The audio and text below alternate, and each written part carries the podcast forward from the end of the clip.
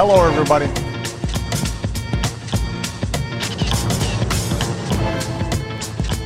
Hello, everybody. Welcome to the Unfiltered Supporter Show. Good afternoon, good evening. And good morning, depending on your location. Hello, hello. Episode 99 today, Chase. 99. 99. Did you know that US 99 originally ran from California all the way up to uh, British Columbia, which then became I 5, Interstate 5?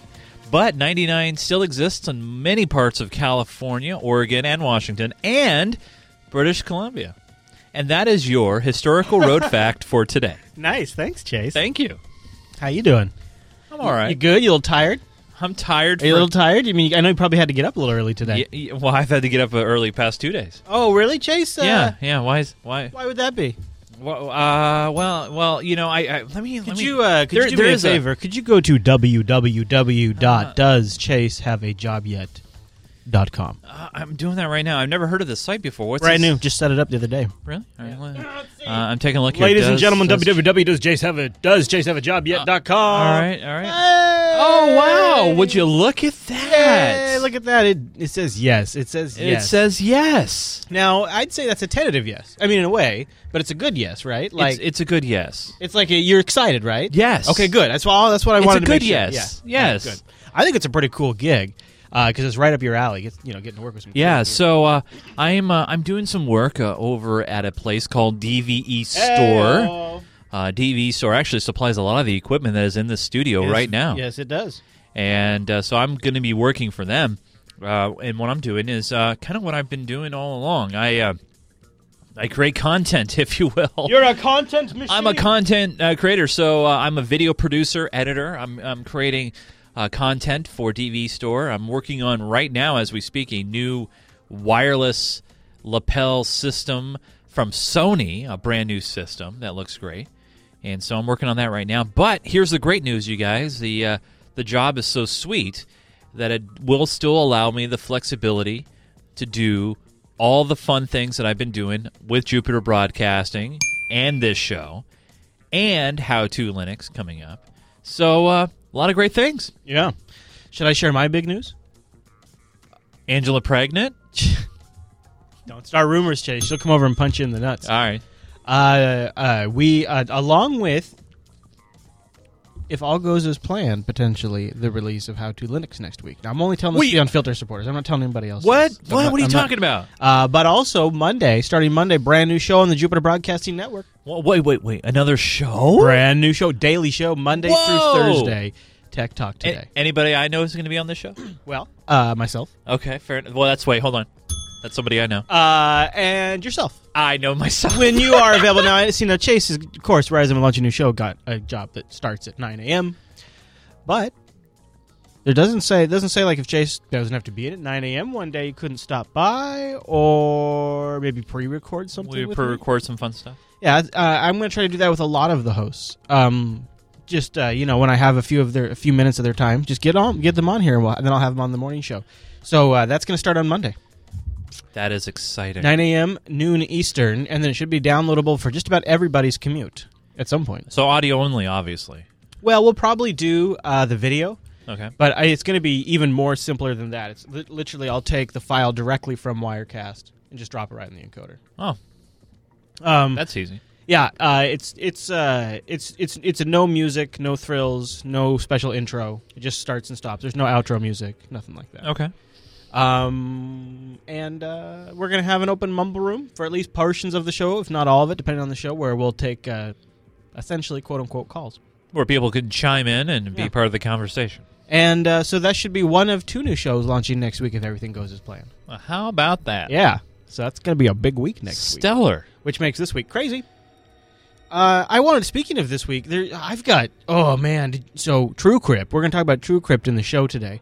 Uh, looks like potentially the TrueCrypt project was compromised in some way. We don't know What? some sort of dev rage quit or some Oh, sort of no. sophisticated hack. I don't know. So cybersecurity, quote unquote. It's on my mind. So why don't we start our first clip with a little uh, Sabu? He's one of the guys from Anonymous who who turned and started working with uh, the FBI uh, a long time ago. Even when he was actively tweeting that he didn't like the FBI, didn't like the government, when he had actually already been working for them. Anyways.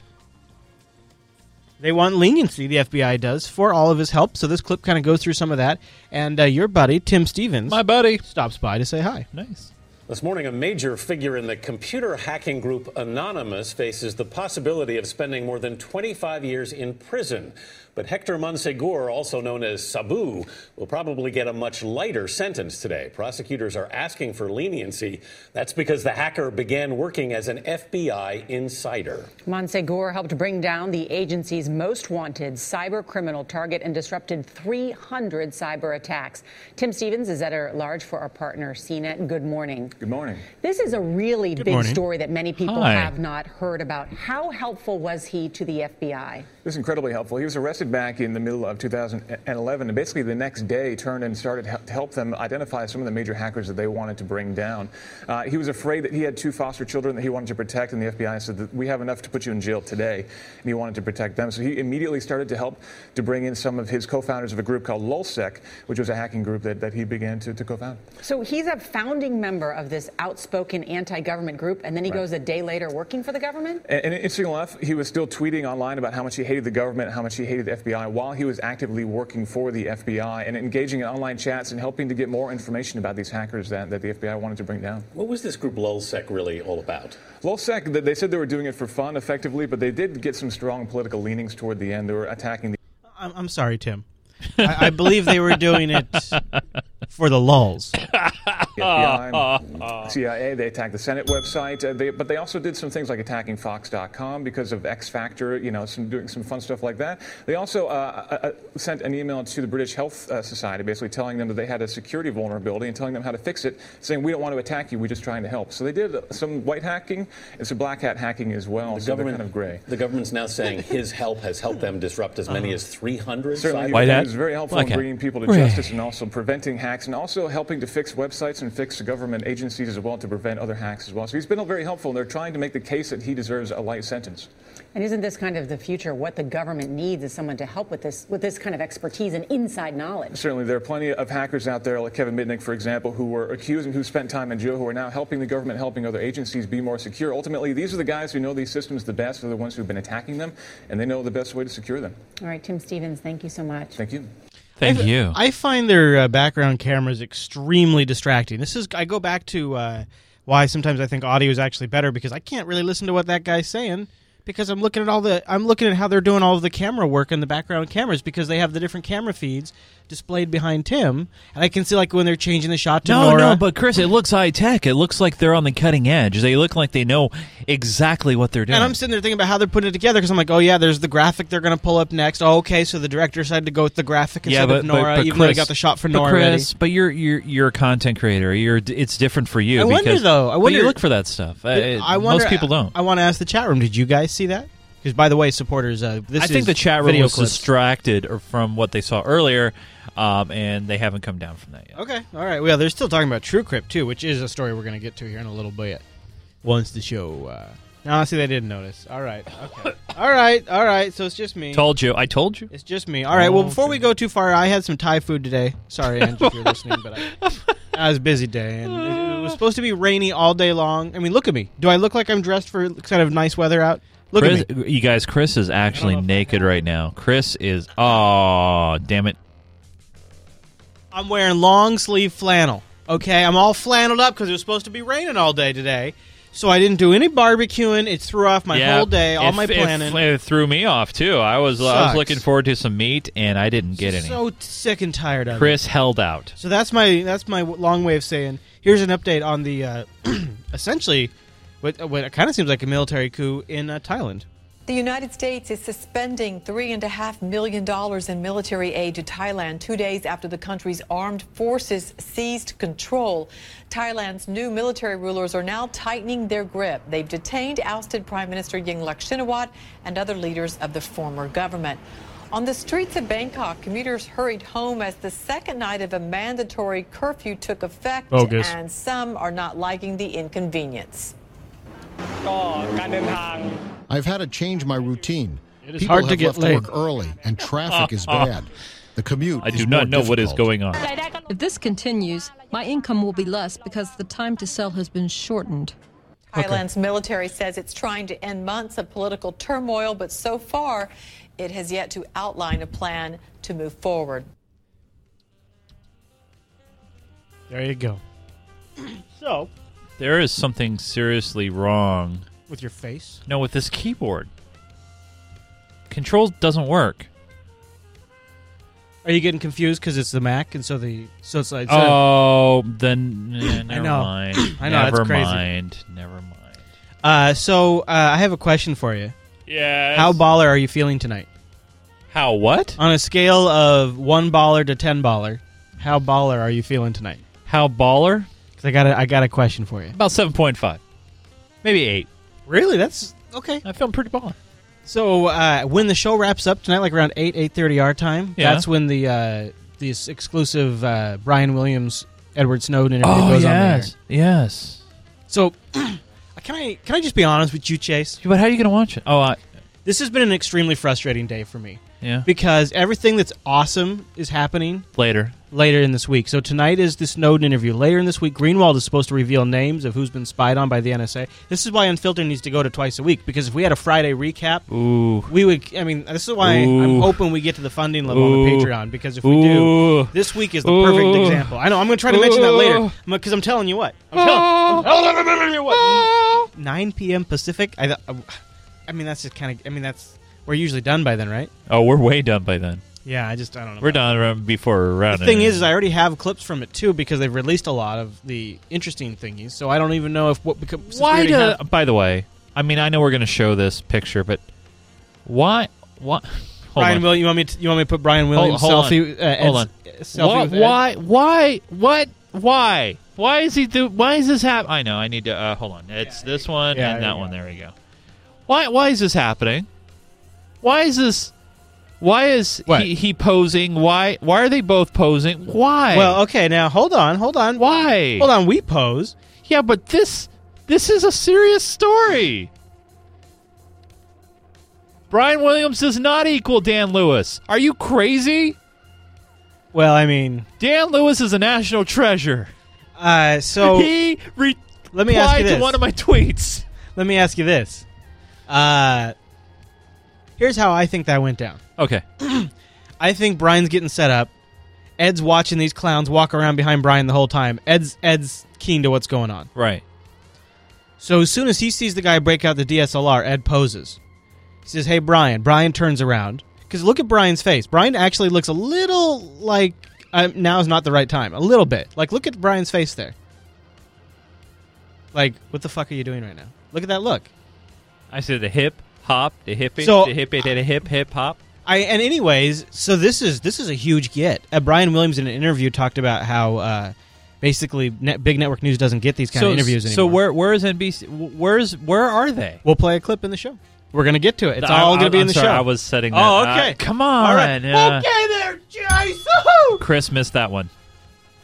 All right, uh, I got a couple more things I want us to cover, and then we're gonna get going here. Uh, before we get to the Ukraine stuff, uh, did we? T- yeah, okay, we covered that. Let's talk about a mudslide in Colorado. You want to talk about that? Have you heard about this? Oh, it's eh, eh, thank thank goodness it's Unbelievably not as terrible. That's how emergency crews describe a massive mudslide on the western slopes of Colorado. Four miles long, two miles wide, and about 250 feet deep. This entire area remains very unstable. Right now, three people are missing.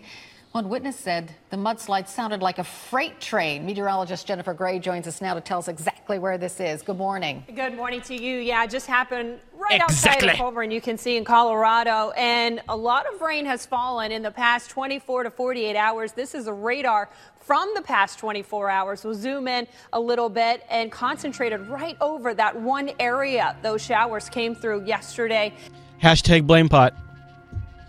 Hashtag blame pot. Uh, all right. Well- Eric is saying in the chat room that uh, it, it flight 370.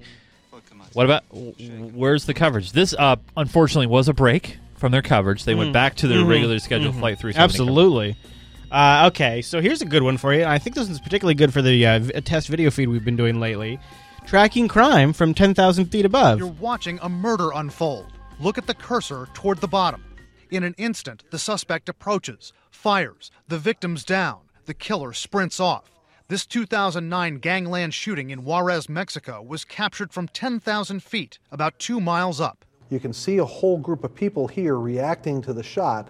They come over and look at the victim, and then they run down the alleyway, actually after the shooter. From their specially equipped Cessnas, Ross McNutt and his firm, Persistent Surveillance Systems, can monitor large sections of cities. So these aren't drones. These, are, just normal planes. These are private uh, planes where they've set up a company where they just will go do. They, it's basically surveillance for hire. They're a private surveillance company in Cessnas. oh, well, we should get started on this. This is that sounds actually when you think of it that way, kind of creepy a little bit. Nutt and his firm, Persistent Surveillance Systems, can monitor large sections of cities. Because they're in the air for hours at a time, they can track back to the moment of a crime and before it. In Juarez, They meet up three to four times prior to the murder, including one time right outside the murder scene. in the moments afterward, We actually can follow all of the cars, so we're actually going to jump over and follow the car that the shooter got into and Gosh, see look at where that. he goes to. they Wow. tie in a Google Earth Street View image to show police the house where the suspect went to hide. McNutt's team helped police make arrests in that shooting. We've actually witnessed 34 murders so far, and we actually have confessions that account for 75. Also in Juarez, McNutt's team captured the murder of a female police officer circled in red. You dread it as you see her unable to outrun her killers. She was shot six times in the head and shoulders, and we literally watch her run into this parked car here.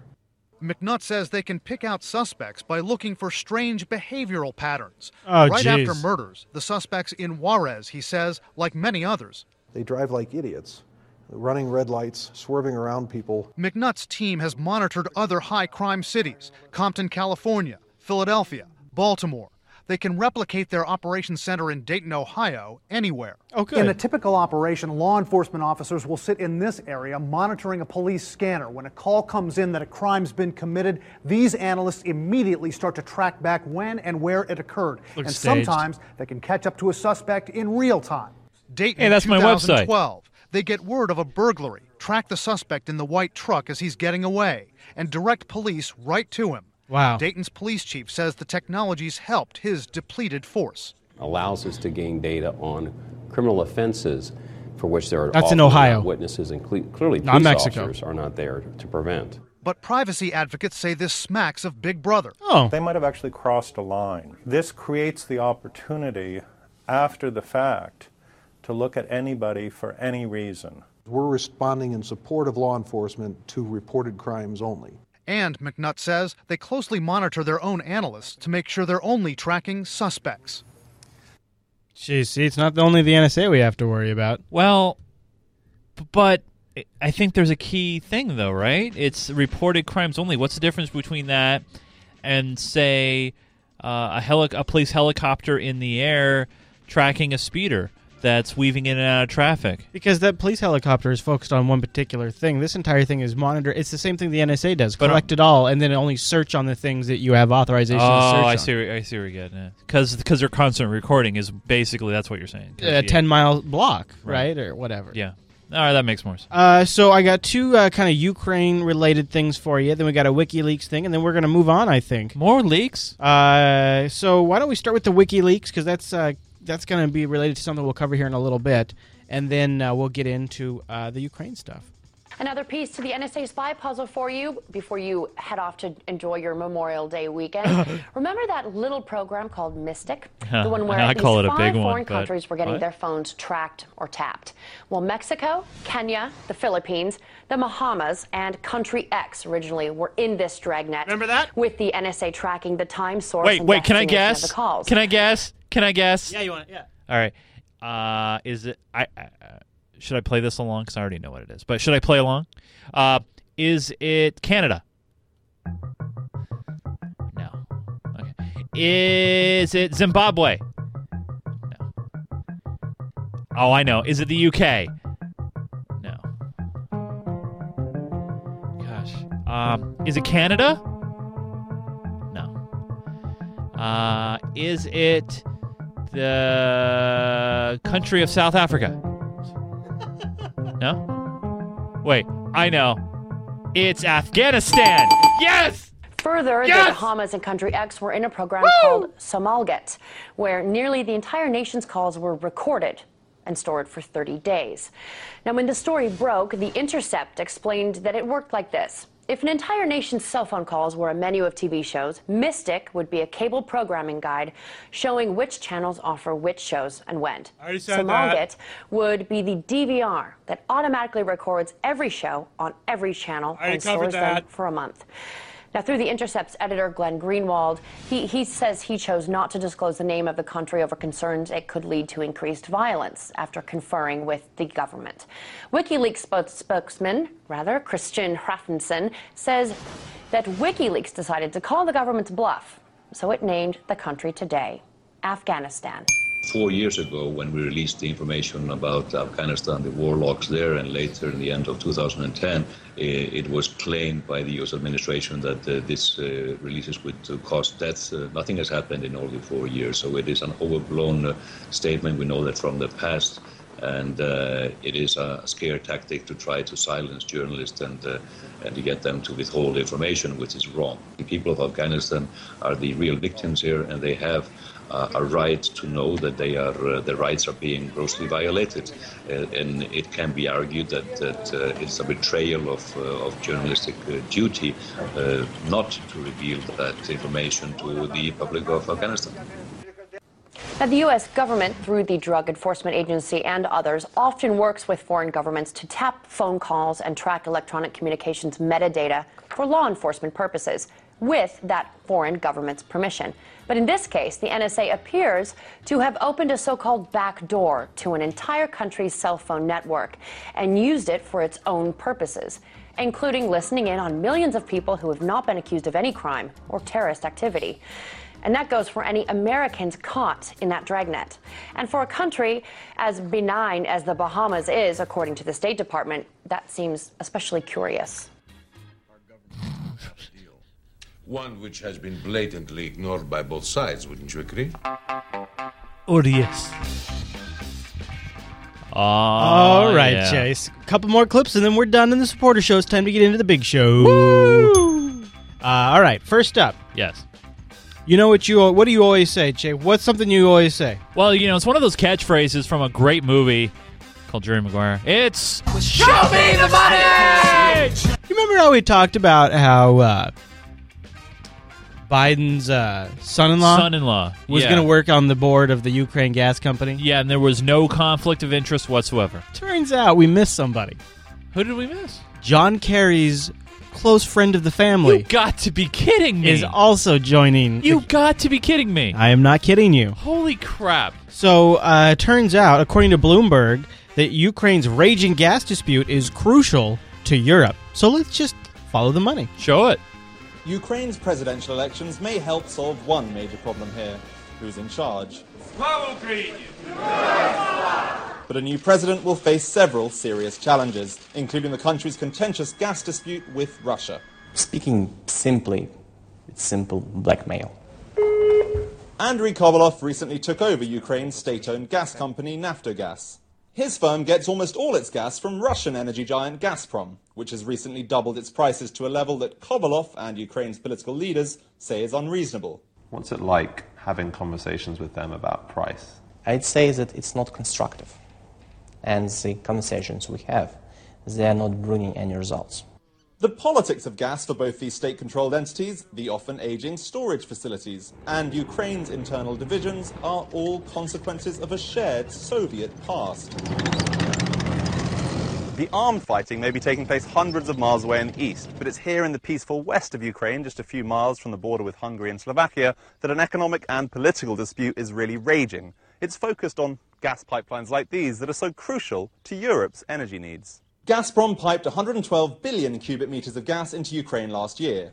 Around three quarters continued on to Europe, with the remainder used domestically for household heating and industrial energy.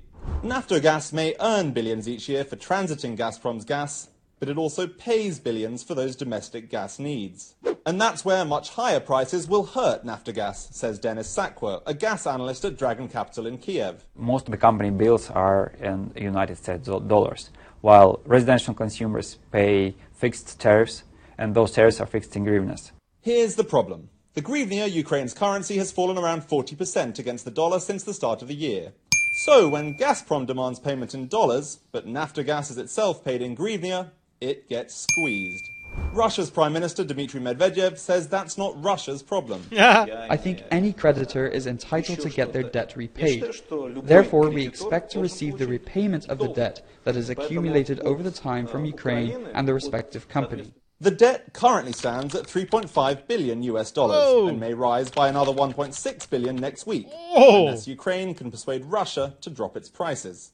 Sometimes, yes, it's a political weapon. Sometimes it's a Sometimes. very efficient leverage that you can use on a consumer Oh, man. which is highly dependent on large gas supply. Ultimately, the real issue, says Dragon Capital Sakva, is simple. It's a competition problem. Right now, the Russians are the only game in town, and Uh-huh. Ukraine's new leadership will have no choice but to deal with and buy from Gazprom.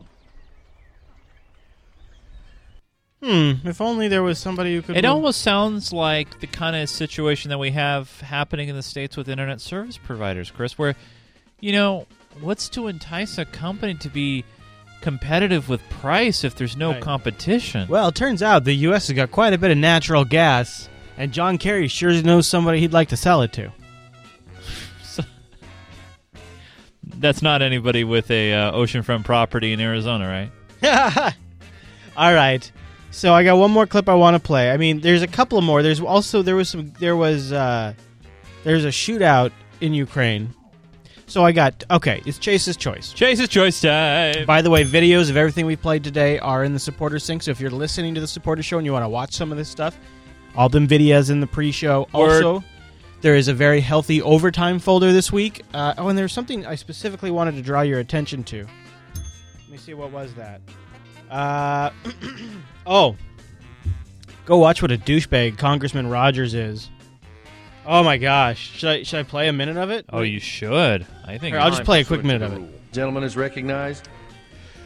I would yield myself as much time as I might consume, Mr. Speaker. First of all, first of all, right there, already a dick. Hey, you know what? Hey, I'm gonna take as much time as I want. Screw you guys. Gentleman is recognized. I would like to begin by recognizing Chairman Goodlatte, Mr. Sensenbrenner, the other Judiciary Committee sponsors, and Leader Cantor uh, for all their hard work. Thank you. Continuing to forge a compromise with the Intelligence Committee Uh-huh. that enacts meaningful change to Uh-huh. FISA while preserving operational capabilities.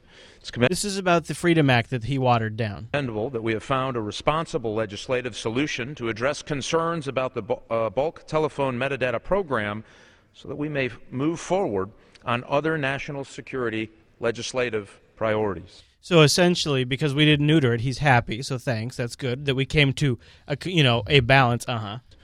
Our obligation to protect this country should not be held hostage by the actions of a traitor or traitors who leak classified information that put, puts our troops in the field at risk. In other words, we wouldn't have to be doing this if Snowden hadn't leaked this. That's not. Otherwise, there'd be no no call for reform. Yeah, because you wouldn't know about it, ah, and, suckers. And what he and the double speak, what he's saying there is now that you have swallowed our watered down act, we've won, and we're no longer being held hostage by Snowden. We're going to continue on with the program largely unchanged. It's going to sail through, and we've won.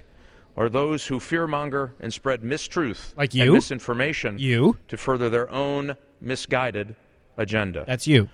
Now he's inferring Glenn Greenwald right there, but yeah, that's but him. it's really him. Yeah. Yeah. uh, no. Following the criminal disclosures of intelligence information again a slam at Glenn Greenwald. last June, Section 215 telephone metadata program has been the subject of intense and often inaccurate criticism. Because of you. Yeah, so not only did you manage to successfully dominate the narrative so that we're only talking about the metadata program, we're not talking about Prism, which sucks up all of the internet's content into a three day buffer where they have fiber taps installed at critical locations in the internet.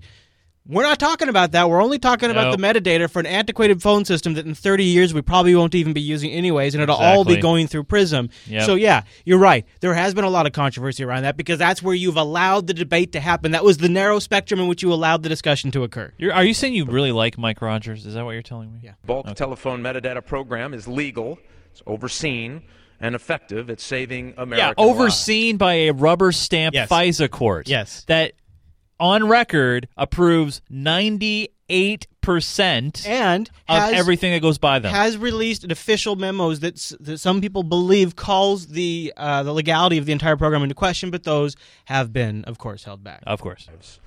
No review has found anything other than that.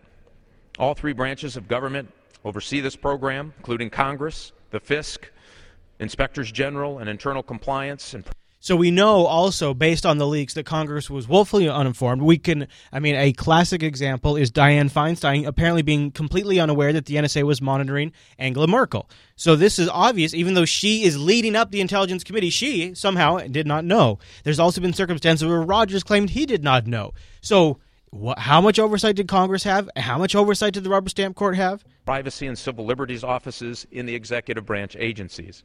Despite the effectiveness of the program and immense safeguards on the data, many Americans and many members of this body still have concerns about a potential for abuse. And remember, the whole debate here has been about the potential for abuse, not that abuse had occurred. Right, even though we know We uh, know it had. The well, I mean, let's be realistic too. Like, Yeah. we of course intellectually. Uh, we know that because humans are running these programs, that's why they have sex int for sex intelligence and love int for love intelligence. We know that they created these terms because people were doing things they were not supposed to be doing, and we also know that they do something where they where they I don't know what the term is, but they work with say, say like the DEA or the FBI to bust people over drugs, and then in the case of the FBI, they reconstructed evidence trail because the method in which they collected that information is not legal under the Constitution. And the thing is, the core thing is, even though we know there's been some violations, and so obviously these are one-off circumstances, and likely intellectually we can say to ourselves, more there's probably been more violations. That would be safe to assume in an organization with tens of thousands of human beings. There's likely been more violations because that's what humans do. But even if there's somehow miraculously like rogers claims were no violations the actual existence of the program is the violation in itself. It is unconstitutional itself. The program's existence is in very is, is a violation all in its own. You don't have to have any other wrongdoing at all in the program at all to have any that is the violation. The program is the violation. The legislation we are considering today is designed to address those concerns and reflect hundreds of hours of member and staff work to negotiate a workable compromise. In March, Behind closed doors, by the way. the Intelligence Committee ranking member, Mr. Ruppersberger, and I introduced legislation that was designed to accomplish these main priorities. We committed to ending bulk metadata collection for communications and other types of records. Yeah, now the phone companies will do it for us. Yeah, yeah. Thank you, phone companies. We committed to providing more targeted, narrow authorities so as not to put America at risk. We went from three hops to two hops. We committed to provide an even more robust judicial review than exists today uh, and process for that program. And we committed to providing more transparency into the FISA process and the decisions of the Foreign Intelligence Surveillance Oh, Court. thanks for the transparency, but that doesn't mean that you're not still going to rubber stamp everything. And because you had to, and even what you've done is extremely watered down. The revised USA Freedom Act accomplishes the same goals as well. The USA I wanna Freedom hammer Act that home. provides the meaningful change to the telephone metadata that members of the House have been seeking. If we uh, had the fortune of having a commander in chief firmly dedicated to the preservation of this program, Now here's what I love. Oh, so he's, oh, listen so to this setup. Is this a ba- this is a backhanded? He's, he's he's slamming Obama here. we may have s- been able to protect it in its entirety. With that not being Whoa! the case, and I Whoa! believe No! Yeah. No! Yeah, here's what's great. That is bullshit. So the president, he has his own presidential review panel, doesn't take a bunch of their recommendations. But here's the great part. The, the, the very negotiations that happened behind closed doors that led to the compromises of the U.S. Freedom Act were engineered by the Obama administration. They were the ones that orchestrated it, and after and only after these changes were made that weakened it did then Obama say he would sign it. He said, "Okay, if it comes to my desk, I'll sign it." Until then, he said he wouldn't He was refusing to sign it. So what he is blasting Obama for, Obama actually enabled. All of the preservations that Mike just said are still in there. The Yep. ones that he just said, those are there because of what the Obama administration has done. But what he managed Wow. to do because he's on C-SPAN, and by the way, I don't know if you've noticed, but everybody that's sitting behind him has gotten up and left because they don't want to be on camera while this jackass is talking. but he gets you know he gets to go on record and slam Obama. This is a workable compromise that protects the core function of a counterterrorism program we know has saved lives around the world. Yeah, we- we've foiled two plots. Now I want to back it up because he just he just disproves his point that Obama didn't save the program by saying the program is still is still functional. Program we may have been able to protect telephone metadata that members of the House have been seeking. If we uh, had the fortune of having a commander in chief firmly dedicated to the preservation of this program, we may have been able to protect it in its entirety. With that not being the case, and I believe this is a workable compromise that protects the core function of a counterterrorism program we know has saved lives around the world. See his very next sentence. His very next sentence, he he counter he counteracts what he just said. Uh, it- it's it's political theater, Chase. Not only that, he's a political douchebag. So the entire video is in the overtime folder, along with uh, a lot of info about the CIA agent that got outed in Afghanistan, which we'll talk about more in the show. In the show. All right. So Chase's choice. Uh, you ready for this one, Chase? I'm Uh, gunman uh, sees Ukrainian airport, or Ukrainians rage. Oh no, I'm sorry. Uh, the U.S. Russian sanctions shake up the space industry. What would you Let's, uh, prefer? I, I'm, I'm always a fan of science and space. Let's do the space industry one. Alrighty. The final Here we frontier. go. The U.S. Air Force launched an unmanned Atlas V rocket at Cape Canaveral Air Force Station in Florida on Thursday with a classified satellite for the U.S. National Reconnaissance Office. Sounds serious, doesn't it? Five minutes after 9:09 a.m., rocket manufacturer United Launch Alliance shut down its live webcast under a prearranged news blackout ordered by the U.S. military. While the mission unfolds under a veil of secrecy, the future of the Atlas V launcher is getting wide public attention. For now, ties between the Russian company that builds the rocket engines and ULA are proceeding under business as usual circumstances, despite sanctions applied over the crisis in Ukraine. To talk more about secret missions and the rocket engines that get them into orbit, I was joined earlier by Michael Johnson, Chief Technology Officer at NanoRacks. I started off by asking him if he knows what the secret mission is and if he's going to tell us about it. Well, actually, uh, no, I do not know what the secret mission is, but uh, from what I have read in the press, we believe it's a uh, some form of geostationary communication satellite. Is that a fancy way of saying GPS? Uh, no, it's it's not GPS. It's um, it's similar to a communication satellite that say you would use to pick up, um, uh, say like direct broadcast TV or something like that. But uh, folks believe it will be used for uh, military communications between military satellites. All right. Well, let's talk about this uh, this UN's, U.S. launch program. If sanctions brought on by the, the crisis in Ukraine were to mean that the Atlas rocket's Russian-made RD-180 engine couldn't be used. Could this create problems for domestic launches? Like SpaceX, uh, for instance, was citing in in court papers saying, "Take our engines instead of the Russians." Uh, you know, there are sanctions on. You should be using our engines, but this this launch was allowed to go ahead anyway. Could sanctions end up affecting these sorts of launches? Well, actually, the way the um, the Atlas V works, they uh, ULA, the company that manufactures the Atlas rocket, has a stockpile of these engines. So at any point in time, they have approximately 25 uh, engines in their stockpile, and they're ready to launch at a moment's notice. Um, I should say it normally takes about 18 months to arrange for a rocket launch. So. Um, as we saw earlier in the news, um, the uh, sanctions were reversed uh, by the courts. So I think for the moment, um, ULA is in very good shape uh, to continue launching the Atlas V. And uh, I, I don't foresee any immediate problems from this. What do you think the satellite's for, Chris? Oh, you know. Shenanigans. Uh oh. So we're at 99, Chris. You got the intro this week. Oh, I do. Okay. Oh, Yeah. Oh gosh. Oh gosh. This is oh the my one, gosh. I got to do is- the intro. This is the one before the big one. Oh my gosh. I don't know if I'm ready for that. I don't feel like I'm prepared. One before the big one. Uh oh. Angela was listening. She heard my admission. Whoa. Oh, I'm in trouble. I've had a hard week, Chase. It's been a hard week. You wouldn't believe it. Very busy. And now I got sick kid at home. It sucks. Do, do, Um. So we uh, we have some interesting things to talk about today, Chase. We do? Kind of a. I didn't really want to talk about the shooting very much because it's kind of sad. So that's not really on the agenda so much today. But if we want to talk about that, we can in the post show. I didn't really put it here in the main shenanigans. Uh, the first story out of the gate. Um, I, I have it by the way. I don't actually have a, uh, a a clip for. I know There ain't no clip. I have a warning message screenshot. Okay, yeah, that'll be good to show. Um, yes, because uh, essentially it's breaking right now as we go on the air, so there's no clip to be had.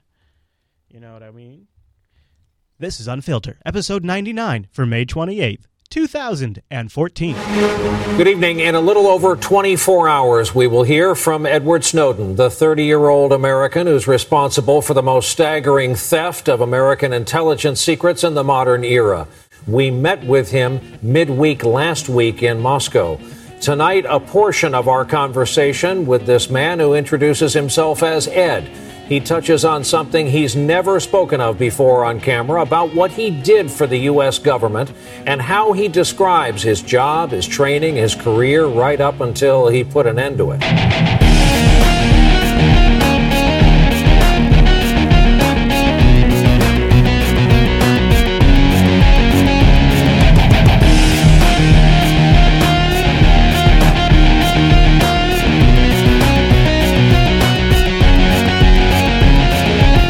Welcome to Unfiltered, episode 99 of Jupiter Broadcasting's weekly show that's distracting you from all of that TV you shouldn't be watching. My name is Chris, and joining me every single week is the always excellent Mr. Chase. Hey, Chris, didn't that opening clip come from television? Yeah, oh yeah. You remember the Unfiltered? Here, here's the best way to sum up Unfiltered right here. All right. There, I understand, man. There's a lot of good TV. Oh, really good TV. A lot of good TV. I guess Good people TV. people like their Game of Thrones and, Yeah. and their zombie shows. Yeah, yeah.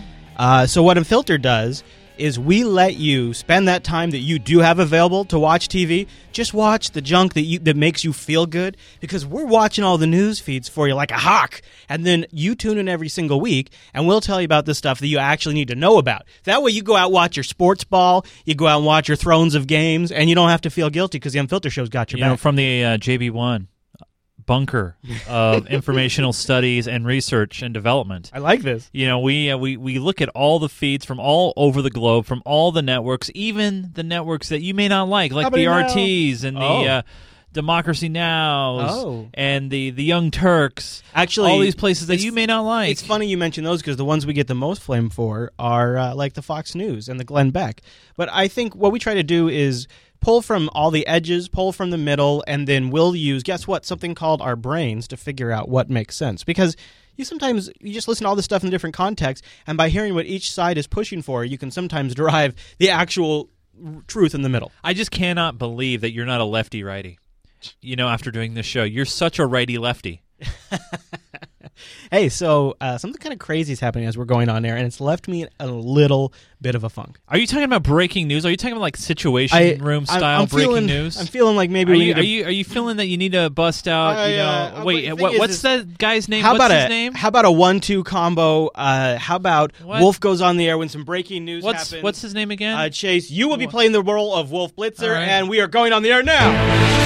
This is CNN Breaking News. This is CNN's Wolf Blitzer, and you're in the Situation Room.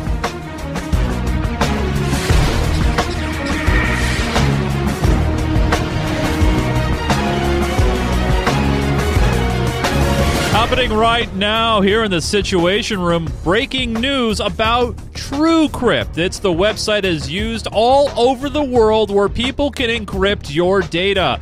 We go now live to the scene with our chief correspondent of technology research and development, Chris Fisher. Chris. Hello, Chase. I'm joining you. Uh, I hope you can hear me okay. I'm on my MacBook's microphone on Skype. Yes, yes, we do see you. Yes, go ahead. Yeah, yeah, encryption's broken. Everything is ruined. So, so what you're saying to all the Have viewers? you tried BitLocker? You should try BitLocker. I hear it's really good. There appears to be some problem with the delay as we're talking over All each other right. right now. So this BitLocker thing, I mean, I'm sorry, this TrueCrypt thing is Yeah. absolutely it's crazy. nuts. It happened uh, just a little bit before we went on the air. Uh, the TrueCrypt website now redirects to a landing page that's hosted on SourceForge that essentially says TrueCrypt has been compromised. There's security issues, and the user should switch to BitLocker. In fact. If you download the latest release, which has been signed with a recently generated key, so it's almost absolutely abs- surely bogus. When you run the installer, A, it only will now give the ability to unencrypt. You cannot encrypt. And it will pop up this warning message Yeah. telling you to switch to BitLocker.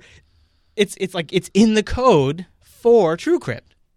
Wow. Uh, and wow. Uh, and what, so there's multiple reasons that people are now you know hypothesizing what it could be, right? Yeah, well, some people just think it's you know website's been hacked and the uh, keys were presumed compromised. Uh, some people think that something bad happened to the TrueCrypt developers, like they got a takedown or have been lava bitted, and so this is sort of their way of of shutting things down and getting everybody off Now, TrueCrypt since they've been approached. I, I'm no expert on open source and Linux yet. Yeah. And, you know, I know we're going to be doing a show about that. I thought TrueCrypt was, open source. Yeah. I thought, you know, this is one of the things that is driven by the community. How is this? Uh, how is this now an issue? Well, uh, I mean, it could be forked. There is a known good issue, or there's a known good version that doesn't have these changes to it, um, and uh, it's still signed by the old key. And you could fork from there. It has a weird clause in its open source license uh, that is somewhat. It sounds like it wouldn't be incompatible, but I guess it it is uh, from All what right. I've read. Okay. It says that all all derivatives of TrueCrypt must attribute TrueCrypt or something like. There's some sort of clause in there where you have to uh, have to give attribution in some way that's incompatible with some open source licenses. I've honestly never been too compelled to look into it until today, and since this just broke before we went on air, I haven't read it yet. But I plan to. That's one of the things I plan to look into. It's really strange, and what's interesting about it now, uh, Chase, I'm not one to just arbitrarily fry some conspiracy bacon. Now, by the way, we haven't had bacon lately. This bacon, this is the extra thick. Oh yeah, buddy. Oh, hold on, extra There you go. thick Yeah. bacon. Yeah, buddy. Coming all the way from Roseville, California. So uh, there has been a lot of attention around Snowden this week. In fact, we're about to get into some of that here in a little bit. Yeah. And some of that attention has centered around his use of guess what, Chase? What? TrueCrypt. Oh. Yeah. uh, in, in fact, uh, uh, Kashmir Hill, who has been on Plan B before, had a uh, piece that talks about crypto parties that uh, Snowden used to run. And in these crypto parties, they talk about how. Oh, no, that wasn't Kashmir. That was another article. In these crypto parties, they talk about how uh, he had people in Hawaii get together and they all set up TrueCrypt on their hard drives. And he talked about how you could set up uh, plausible deniability partitions and volumes and encrypt your storage. So it's been getting a lot of attention that Edward Snowden uses TrueCrypt. So that has led some people to fry the conspiracy bacon A lot of bacon. and say NSA approached them, They got the keys. they pressured them somehow, or they're becoming pressured. Now, here's the other thing about TrueCrypt, and in fact, Snowden even acknowledges uh, this when he during his uh, uh, encryption party, whatever you want to call it. Uh, he even gave a presentation at this party talking about TrueCrypt specifically. He said, and this was uh, his words: uh, TrueCrypt is made is not is the people who make TrueCrypt. Uh, well, I didn't get that part, but he went on to say in the in the article, the people who we don't know who made TrueCrypt. We don't actually know the people behind TrueCrypt. Uh, they've remained anonymous, probably because of the type of software they're making, and to avoid potential pressures. From unknown sources, hint, hint, NSA. Uh, but what's interesting about it all is that some people also theorize maybe this is an attempt to smoke out the developers because somebody has to come out and say, no, that's not us. Here's proof that we're one of the developers. Here's our key. Oh. Some sort of like reverse psychology kind of smoke them out. Yeah. smoke them out. Get them out of there. Yeah. So there, I so here's what I do know. Uh, hopefully by tomorrow we'll have more information and we'll probably talk about it in TechSnap this week. Okay. And uh, we'll follow it. We'll keep following it, and we'll probably cover it in the last too, because it's a pretty huge story, and it covers a broad spectrum of topics. Uh, and uh, it does come all right on the heels of a ton of Snowden activity this week. A ton, a ton of Snowden activity this week. But we're not going to start there. No, No? no, no. No? We're going to talk about uh, some. You remember a couple of weeks ago, uh, we were like, what is the big thing that Glenn Greenwald might still have? That's right. The the hidden trump card that he's His- still his last to play. hurrah. He's going to play it. Well, it sounds like word is out on what it's going to be. So it's supposed to come out later this week. Ooh. Now, Glenn Greenwald says he'll make his biggest revelation Shep. ever later this week, releasing the names of U.S. citizens that the NSA has targeted in its data collection. Whoa. program. Greenwald says he's saving the best for last, like the grand finale of a fireworks show. Fox News senior judicial analyst Judge Andrew Napolitano is here. Hey, Read the book it's over the, the weekend. Judge. The book is called No Place to Hide, right. and it is a description of the frenetic two-week I do recommend the book. Uh, it, if you followed Unfiltered closely, it'll be a lot of recap with some additional details colored in. Uh, it's a good read. period in the lives of Glenn Greenwald and Edward Snowden when they, with others, were working in a hotel room in Hong Kong, and Snowden was giving Greenwald the documents that he took from NSA.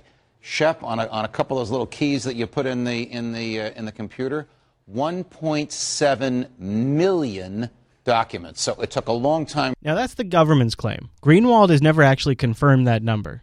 That's not that that That's- number that- is that's suspect. coming from- all right. That number is based on every file his user account could have conceivably had read access to on on the file system. So that's that, that doesn't mean he took every single one of those files. Right. He's just the So it's interesting to hear the judge sort of repeating that number. That's usually he's more uh, I don't know, maybe a little more accurate, attuned to those kinds of little details. For, for Snowden to explain to the Greenwald. Snowden uh, uh, uh, wasn't initially disbelieved by Greenwald. Greenwald and his colleagues were skeptical.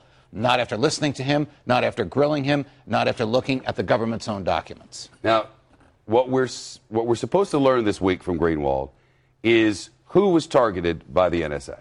Okay, Greenwald has all of those documents, and these these revelations that we've been getting every two or three weeks, they've slowed down a little bit of late, have been coming from Greenwald, not from Snowden. According to Greenwald, Snowden does not have these documents with him any longer in Mexico, or excuse me, in, in Russia. Isn't that a weird slip up? Why would he mention Mexico? I don't know. And you know what else is really weird is during Brian Williams' intro on the NBC Nightly News yesterday, he also slipped up. Did he also say Mexico? He didn't quite finish his thought, but he started to say the wrong country and then corrected himself and said Russia. I just think that's particularly peculiar. Maybe they're not in Russia.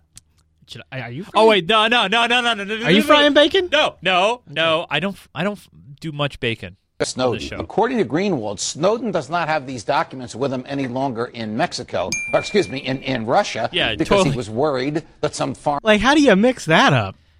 How do you mix up Mexico and Russia?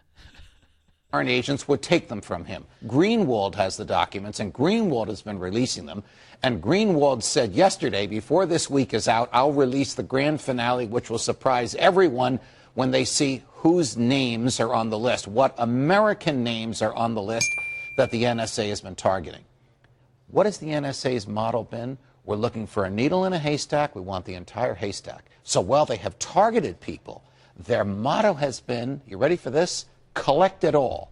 And if you look at Greenwald's book, which has copies of the documents in there, you'll see on the tops of those documents the NSA motto, collect it all. They want everything Like about Pokemon. everybody, and they want it uh, s- uh, available for them, stored in their computers permanently. It, it is somewhat astounding that, that, our, that our privacy has been violated in this way and that a government would be able to collect these, this private information is, doesn't look very American.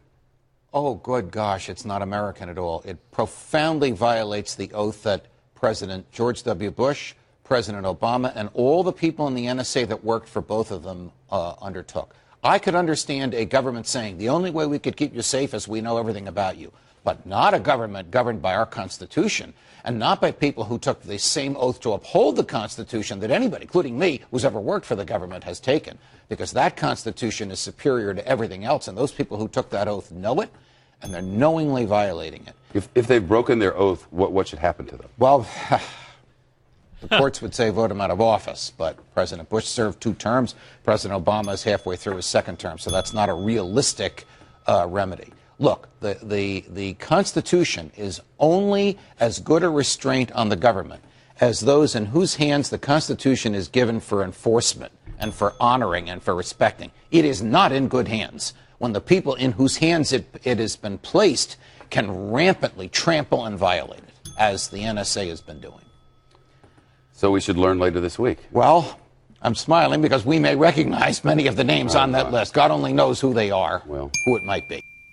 I'm wondering, and I'm wondering in a big way because our next story kind of ties in. If there was a huge upset in the elite, like, you know, maybe some government officials that were on that list, we might have a shot for the U.S. Freedom Act, which has been essentially neutered, totally neutered. We might have a chance for the Senate version to pass. So I want to, this is a little bit of a meaty clip. We've talked about this in the supporter show, but there has been uh, two bills that were designed to sort of clean up the NSA, sort of. One was a Feinstein-Rogers backed bill that actually just sort of codified and extended some of the surveillance. Then there was another bill. One of the people backing it was Wyden.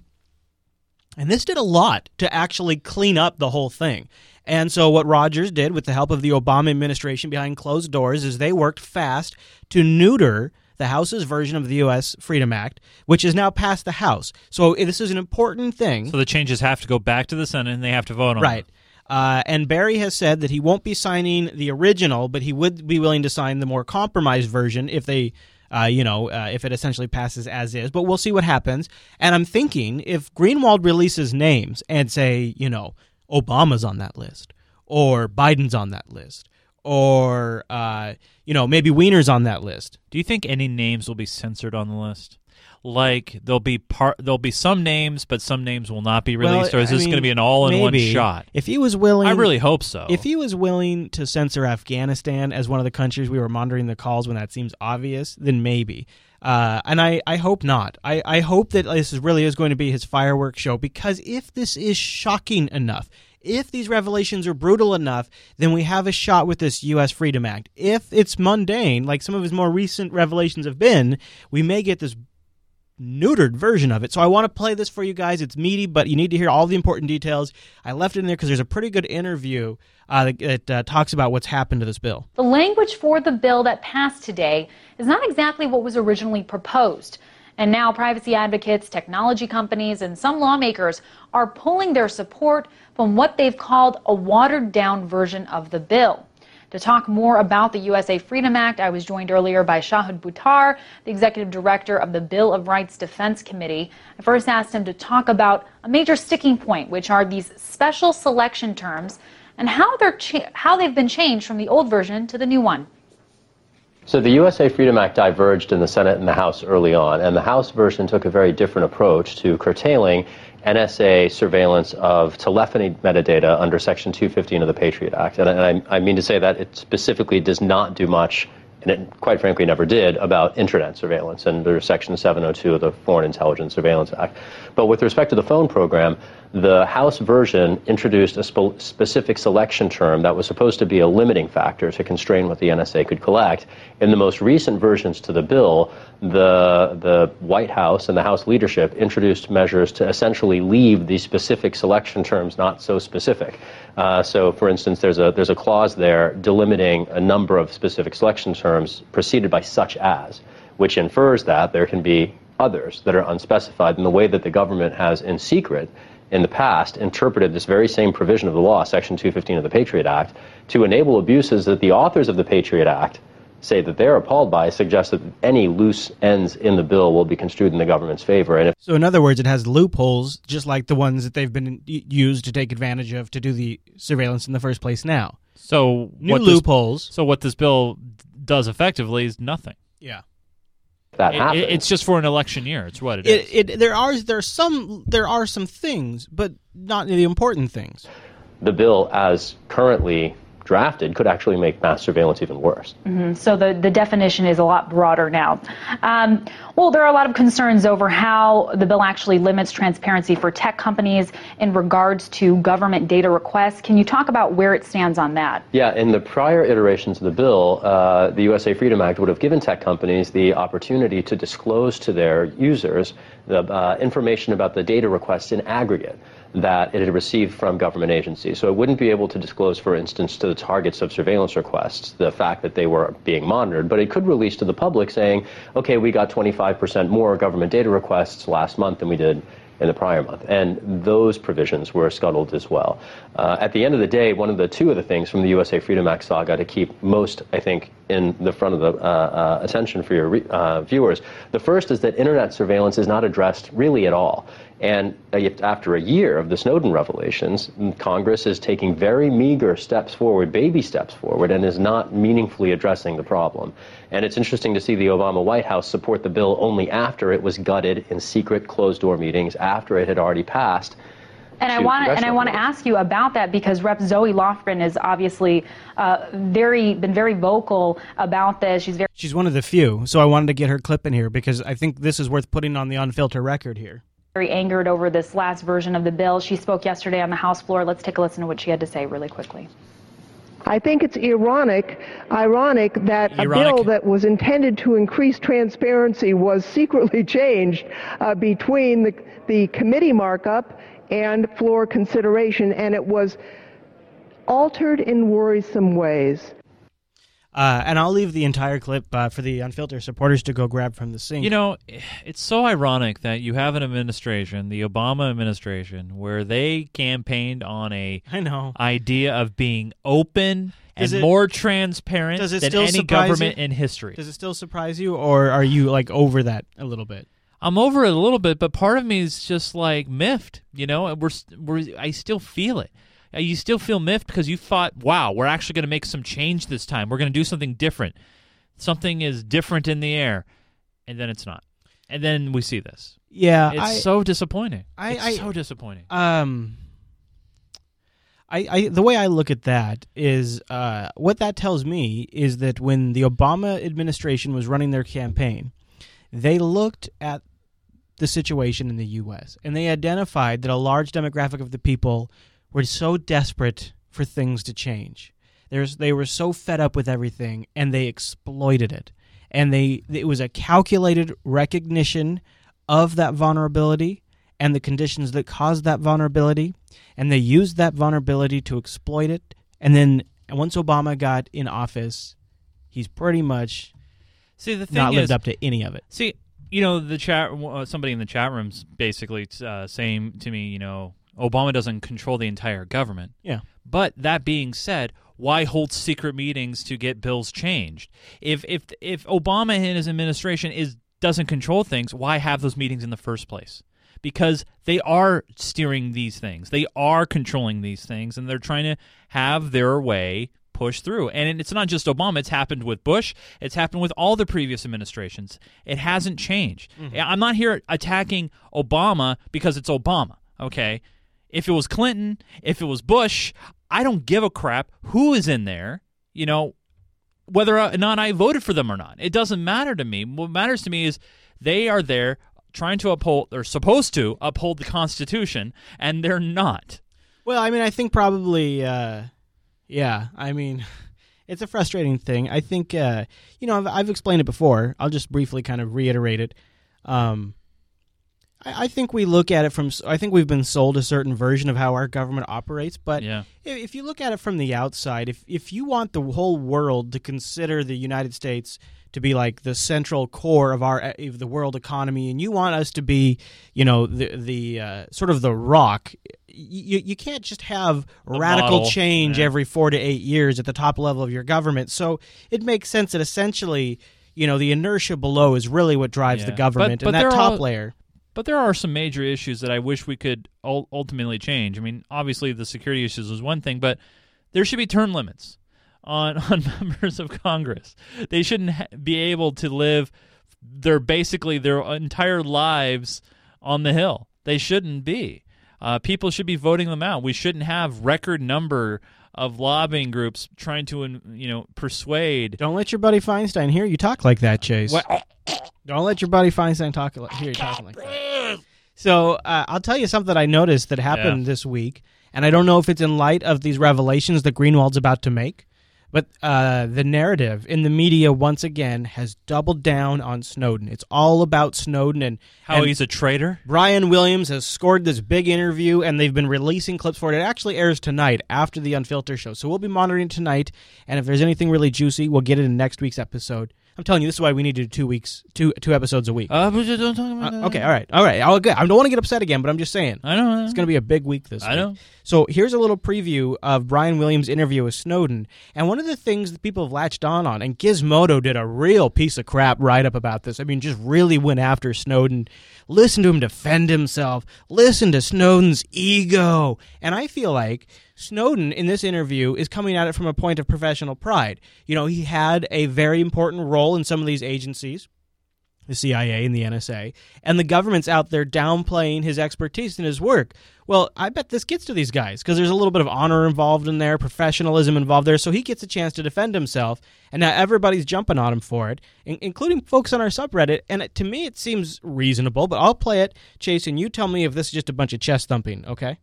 Were you trained as a spy? It seems to me spies probably look a lot more like Ed Snowden and a lot less like James Bond these days. Right, Well, it's no secret that uh, the U.S. tends to get more and better intelligence out of computers nowadays than they do out of people.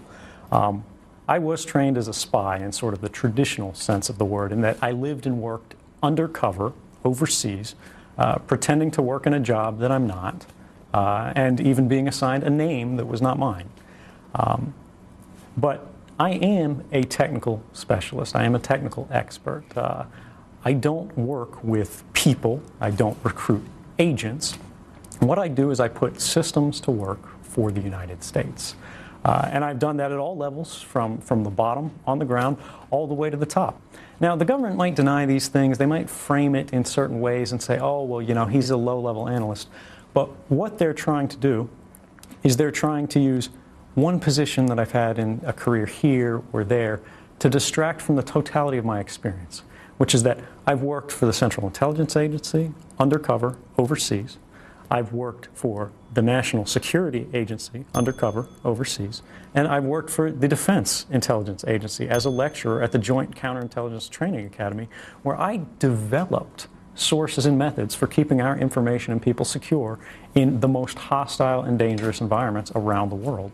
Uh, so when they say I'm a low level systems administrator, that I don't know what I'm talking about, I'd say it's somewhat misleading. Now, uh, as a CNN anchor put it, Chase, is he putting an excessive amount of energy in defending his position there? I would say not only that, Chris, uh, but he's uh, laying out his LinkedIn profile pretty well right now. I, I would. Say So is he boasting a little too much? I, I wouldn't call it boasting. I, I th- uh, what I feel from first hearing that is first off, I think he's genuinely pissed off Yeah. about the The- the, the how- slam. the slam that oh Yeah. he's just a junior low Basically- level. Remember when Rogers dirt. Rogers even called him like basically a janitor? Yeah, I mean time. he's not even work for us. I mean Yeah. he's just you know he's just a contractor. Yeah. Yeah, and he's like, so when Snowden's responding the way he's responding, you know what? I understand why he's doing it. It makes him sound like a little pretentious ass, but that's okay, Yeah, I guess. Yeah, I mean maybe a little bit of bad form, and then again though, I mean like he's got a chance to set the record straight when he's on the national news, right? Of course, he's got he's got a stage. Now I understand why he did what he did and why he said what he said. I mean, he he, he, you know, he was pissed. Yeah. and I think he was going off a little bit without a filter there. So Andrea Get? Mitchell, Un- ah, uh, Andrea Mitchell digs in to see if she can verify some of Snowden's claims in that clip, and then also has to reset us up and remind us the stories about Snowden. Who is Edward Snowden? Here's how the administration and congressional critics described him when he first exposed the secret surveillance program. Uh, no, I'm not going to be scrambling jets uh, to get a 29 year old hacker. and this from the leaders of the House Intelligence Committee. I think he was lying. I think it's uh, a legend in his own mind. Uh, he That's- clearly uh, has uh, overinflated his position. That's your buddy Rogers and and his new lap boy Dutch.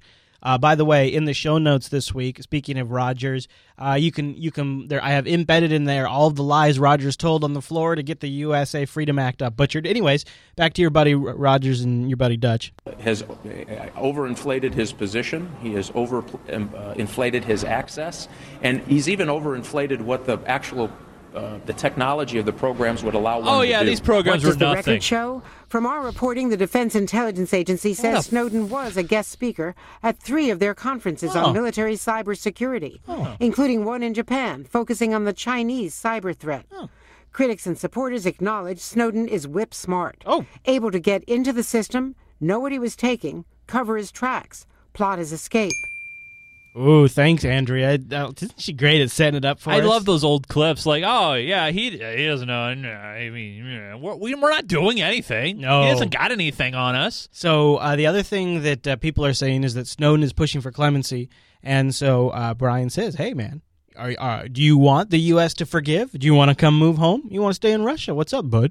and said that I'm doing this to serve my country. Now, whether amnesty or clemency ever becomes a possibility is not for me to say. That's a debate for the public and the government to decide. But if I could go anywhere in the world, that place would be home. How anxious are you right now to make a deal to go back? I think uh, my priority is not about myself. It's about making sure that these programs are reformed uh, and that the family that I left behind, the country that I left behind, uh, can be helped by my actions. And I will do everything I can to continue to work in the most responsible way possible uh, and to prioritize causing no harm while serving the public good. Do you believe that? I mean, when I hear when I hear that, I want to believe him. I, I want to believe that it's not about him. I want to believe that he wants to come home, and I, I want to believe that his number his number one concern is not himself, but to get rid of these programs. Do you do you believe that?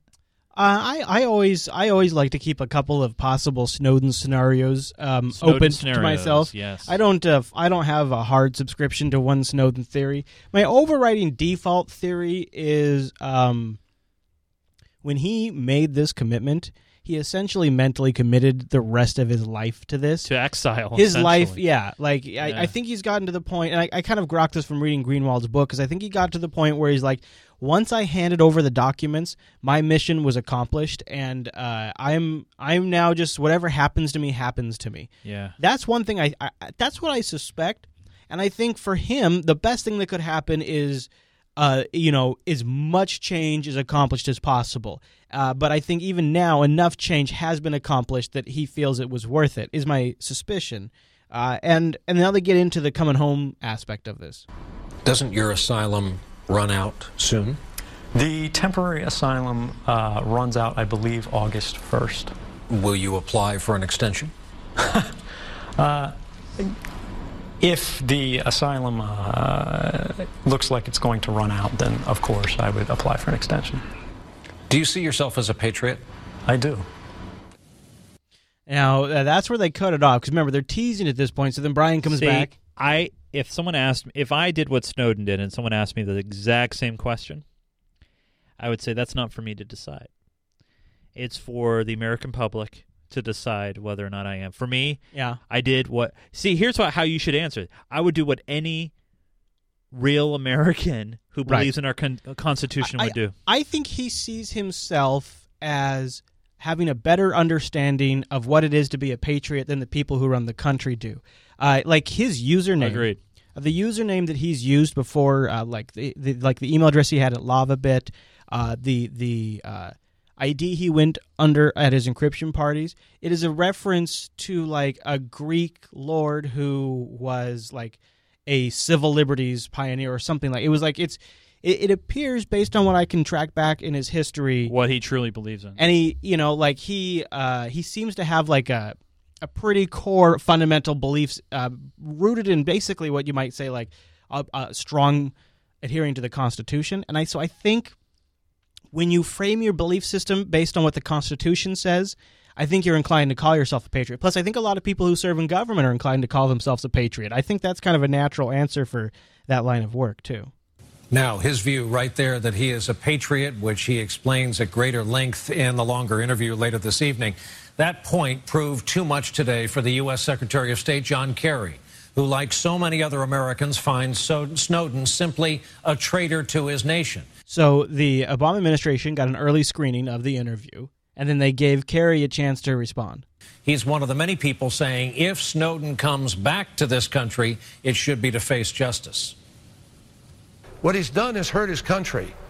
What he's done is is expose for terrorists a lot of mechanisms which now affect operational What security. ab- I'm sorry, Secretary, but what about us as Americans? What about us? What about the terrorists, Chase? No, what about us? What about the terrorists? That's what he's saying. He's saying that's literally his argument. The terrorists. That's his. I mean, that's his answer to you. What about the terrorists?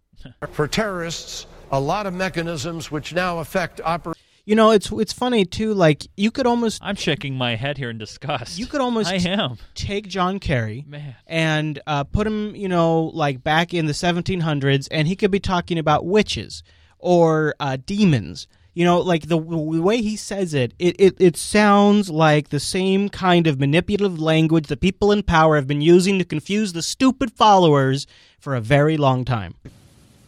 What he's done is hurt his country. What he's done is is expose for terrorists a lot of mechanisms which now affect operational security of those terrorists and make it harder for the United States to break up plots, harder to protect our nation. If this man is a patriot, he should stay in the United States and make his case. Patriots don't go to Russia. They don't seek asylum in Cuba. So he didn't go to Russia. He was traveling, and the U.S., specifically the State Department, pulled his passport. And he was stuck in Russia. He couldn't leave. You stuck him in Russia. You gave him to Putin. If this man is a patriot, he should stay in the United States and make his case. Patriots don't go to Russia. Wait. They don't seek asylum. Make make his case against the very government Right. that is spying on us Right. and not if not following the rules themselves. And the very government that destroyed the lives of the previous NSA whistleblowers that came in Snowden, uh, Snowden followed. Yep. Snowden watched those previous whistleblowers and learned a lesson from that. I mean, I'm sounding obviously I'm the, the pro Snowden scenario is the is the dominant narrative tonight, but I I mean this you this is all double speak. But It's- it, but it's not just a, a pro Snowden and make narrative, but but, it, but it's also I don't know How it happened. It's, It's- a logical situation here, Right. This look, is- look at the Constitution. Look what are the rules that are supposed to be in play for the NSA, the FBI, for the CIA, all these three-letter organizations, and what they've done. Okay, and then what Snowden revealed, what these organizations were doing against us when they know damn well they're not supposed to be doing. Right. And then, oh well, what about the terrorists? Well, what about Americans that got caught in these huge nets Well, of and- information? And, it's like the terrorism thing is a theoretical worry. The Constitution actually exists. Right? So Yeah, we are yeah. violating something that actually exists because we're afraid of something that is a theoretical thing. And they don't want that information out there because God forbid it is out there in the public for the people to know what they're actually doing. and well, because like Could the terrorists co- wouldn't have known they're being surveilled. yeah, could possibly cause the American public to I don't know, not like it. Hello. his case. Patriots don't go to Russia. They don't seek asylum in Cuba. They don't seek asylum in Venezuela. They fight their cause here. There are many a patriot. You can go back to the Pentagon Papers with Dan Ellsberg and other. Okay, all right. We get it. You know, we know you're a war hero. Well, he's saying, well, look, the Pentagon Fine. Papers guy didn't run, but of course, that was a very different United States government back then, too. That's very true. And made their case. Edward Snowden is a coward, he is a traitor, and he has betrayed his country. And if he wants to come home tomorrow to face the music, he can do so. Oh, really? Are you going to give him a passport back? So Kerry seems pretty Really? fired up, doesn't he? He seems very upset. Yeah, and I don't know if he's just playing good politics or what, but I NBC has a guess as to why he's so upset. It's Snowden's fault. Snowden has made it hard for our negotiations now. Now people know Ah, about our spy. trade. And the anger at Edward Snowden has to do with not the theft itself, but the selective leaks that they hate, that they believe has undermined America's standing in the world. Not the spying, the leaks. And the diplomatic standing between, say, America and Germany. And think about this, Brian. John Kerry's the guy that ends up in Europe with foreign ministers who now make jokes. I'm told they sometimes make jokes when they have meetings with them. Hey, is the NSA listening? And then it makes Secretary First of all, I love that Kerry's getting ribbed with the same joke that I see on the internet all the time. I love it. I Yeah. love that too. I do That's too. awesome. That's like the best news I've heard all I mean, week. Wait, just imagine you're in the room for a moment, Chris, that you're Kerry, okay, Yeah. and I'm say the administrative. Hey, John Kerry. Hey, John Kerry. Hey. is your NSA listening? Are you listening to me again? yeah, uh, and so, um, and, and by the way, it's not it's not the NSA and the U.S. government's fault for spying. It's that Snowden leaked the fact that we're spying on Merkel. It's not that we were spying on Merkel; is that we leaked the fact we're spying on Merkel. and that it makes Secretary Kerry mad, it makes the entire national security staff mad, and that's why they have so much rage at Edward Snowden. Makes it tougher to do business overseas. Oh, yeah. Chuck Todd at the White House for us tonight. Chuck, thanks. Thanks, Chuck. Thanks, Chuck. Good work tonight, Chuck. Yeah, it makes business harder. Um, you know what makes business harder? Spying on people. Now, actually, makes it easier until you get caught, doesn't That's it? right. And then it, you really start pissing off some people. That's part of that problem, Chase. Hey, Chase. Hey, Chris. Uh, I want to get into um, some more clips. I got some more news. There's a big thing that happened this week, and uh, it's part of that Obama thing you were just talking about. But before we get to that, yeah. We should thank our Patreon supporters because we are rocking the Patreon right now. Yeah, we're we're only uh, we're only going let me let me refresh this page here. Uh, uh, I, I I don't want to spend more than uh, ten minutes on this. Okay, hold on. I don't want to spend more Oh, than ten minutes on this. Jeez Louise. Uh, however, We're doing great. I want to say a big thanks to all 192 of you patrons out there. You guys are believing in what we're trying to do and what we're trying to accomplish. We're up like 65 from uh, last week, and uh, a so lot of you are coming over from the old system, Yep. which is great. We really appreciate that. We're trying to get everybody to move over to patreon.com slash unfiltered. This is the platform we're now using to fund the show. And what's awesome about this is you guys can see up front what the funding situation is, what our milestones are. Patreon is a new system that gives the uh, content creators on the internet that have sort of cropped up over the last few years, like Chase and myself, a platform that in the past we would have had to sort of build ourselves and it was kind of hobbled together that's what that's i mean we launched unfiltered before patreon was a thing yeah. But if Patreon was around when we launched Unfilter, we would have used it because it's so awesome. First of all, it gives a discussion area just for our patrons. It allows us to release exclusive content for those of you who support us. You get to see where the amounts are amounts out. It's a custom amount anywhere from like, you know, a few cents to up to as much as you want. The standard rate is $5. That gets you the supporter show and the BitTorrent sync and the RSS feeds and the newsletter. That's what I see is that's a little bit more than a dollar a week. Okay, and what kind of value can you really get for a dollar a week like this? Well, like for example, I, I can't find any. We've been tracking the USA Freedom Act in the supporter show now for a few weeks. Now it comes up into the big show eventually, but a lot of threads that start will will move in and out depending on the show. So when you listen to the supporter show, you just get more context. You get the ultimate unfiltered experience, but then you also get that BitTorrent sync, which has all the so- source files to every episode. All the clips, all the art, all the notes. If you wanted to watch the video version of something, if you wanted to hear something again, use your own, get your own clip of it, like Charlie Rose saying China. You could get in there and get that. See that, that that's the greatest part is not only you're getting the show, but you're getting the show plus another show plus all the bonuses. Yeah. You're getting all the great things. But not only that, when you become a patron, and this is the part that I really really like. Uh, let me let me show the stream. Now, a lot of this, by the way, is for patrons only, which is kind of cool. They have their own exclusive place, but some people can go ahead and post down here, uh, you know, what they feel. And the greatest thing about this is now you can see who are your fellow members in the community Yeah. and engage, and Yeah. people are, and, And you have our ear right there too. It's awesome. So, uh, just a quick milestone update. Yeah. We uh, we're at uh, two thousand one hundred and twenty-five dollars. We really wanted to get and thirty. Chris on thirty-three cents. You're right. Come Uh, on. we're really hoping to get to twenty five hundred dollars by episode one hundred. That'd just be an awesome milestone for the show. But then what happens at twenty five hundred, Chris? Well, the show essentially, Chase, we go a little upgrade. Uh, we have some secret plans that we might be revealing Secret? that would be sort of unveiled over the summer. What? Yeah, essentially, if we have a little more funding, there's a couple of fun ideas we have in the works for the show, and we thought at 100 that'd be a great spot to just mark that, and we know going forward at 100, this is the level we're playing at Yeah. now. But what's really, I mean, I don't know, maybe this is a long shot, but at 5,000 on our milestone, that's $5,000 a month of viewers out there and listeners out there of the Unfiltered Show pledging $5 a month or so, or maybe more. We have 33, 33 and more. Yeah, we, awesome. we have we have thirty three people right now in the Unfiltered 33, investor 33. club. Yeah, and they're gonna get they're gonna get swag. Yeah, so right now, here's the deal, you guys. It's all sold out. You've probably noticed it's all sold out. We might open slots in the future. There is a link, by the way, that you can click on there. If Yeah. someone decides to drop out of the 33 33, get in. You can get in. Mhm. Uh, it's kind of like PAX tickets. They'll sell out in 30 minutes. Yeah.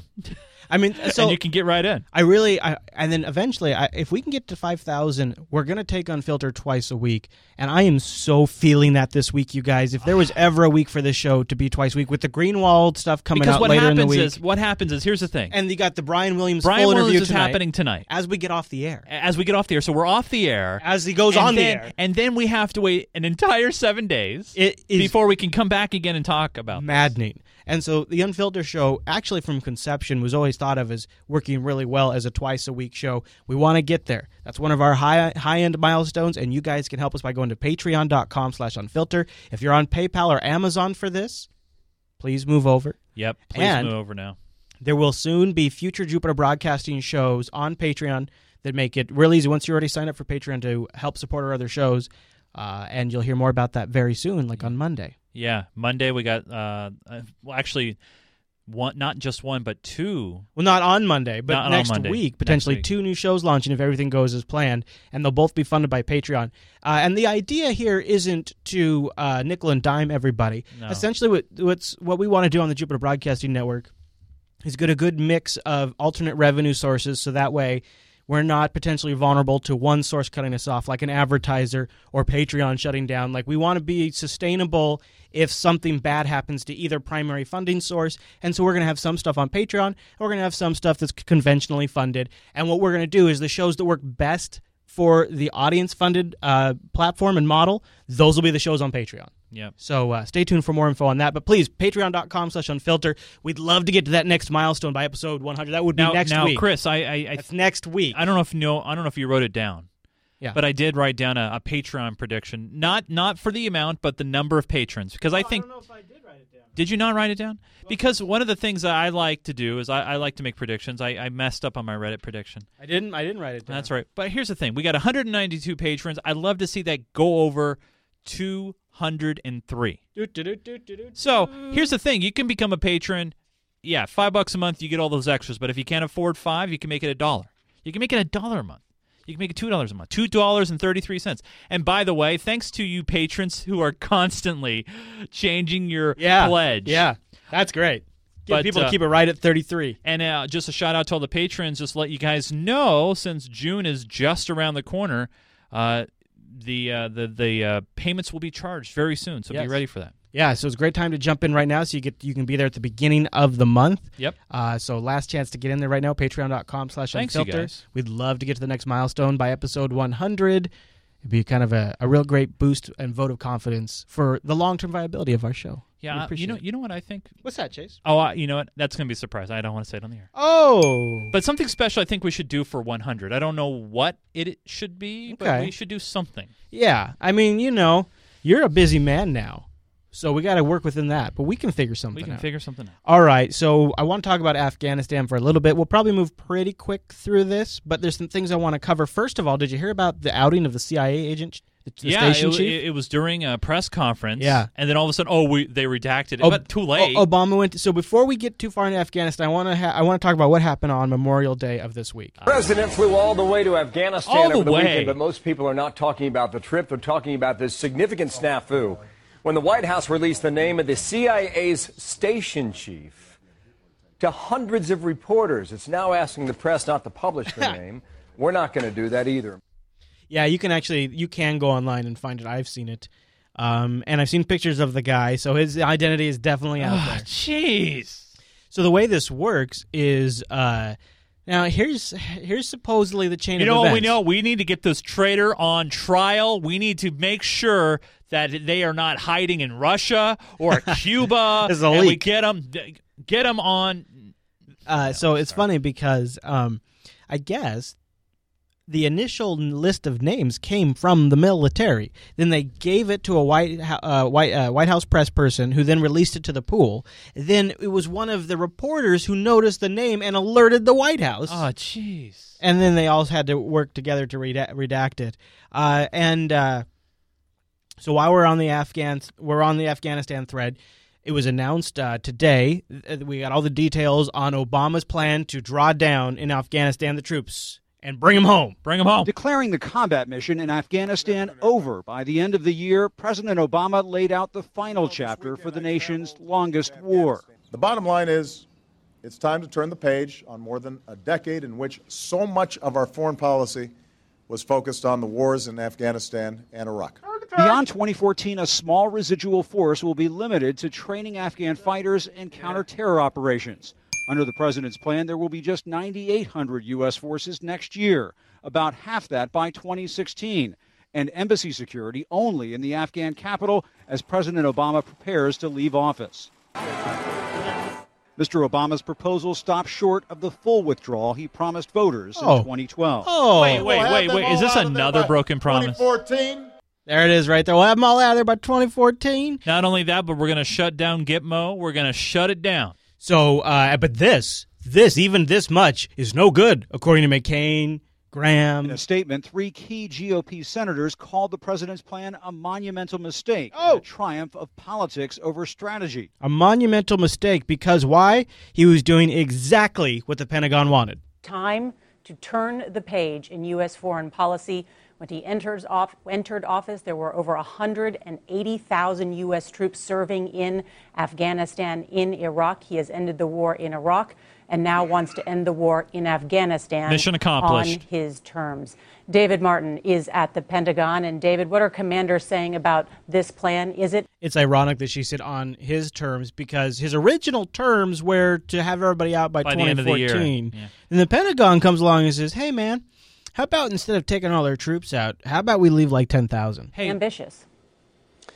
Well, the Pentagon is getting exactly what it asked for. The commander in Afghanistan, uh, General Joseph Dunford, had requested 10,000 American troops stay past 2014 on the condition that they be out in two years.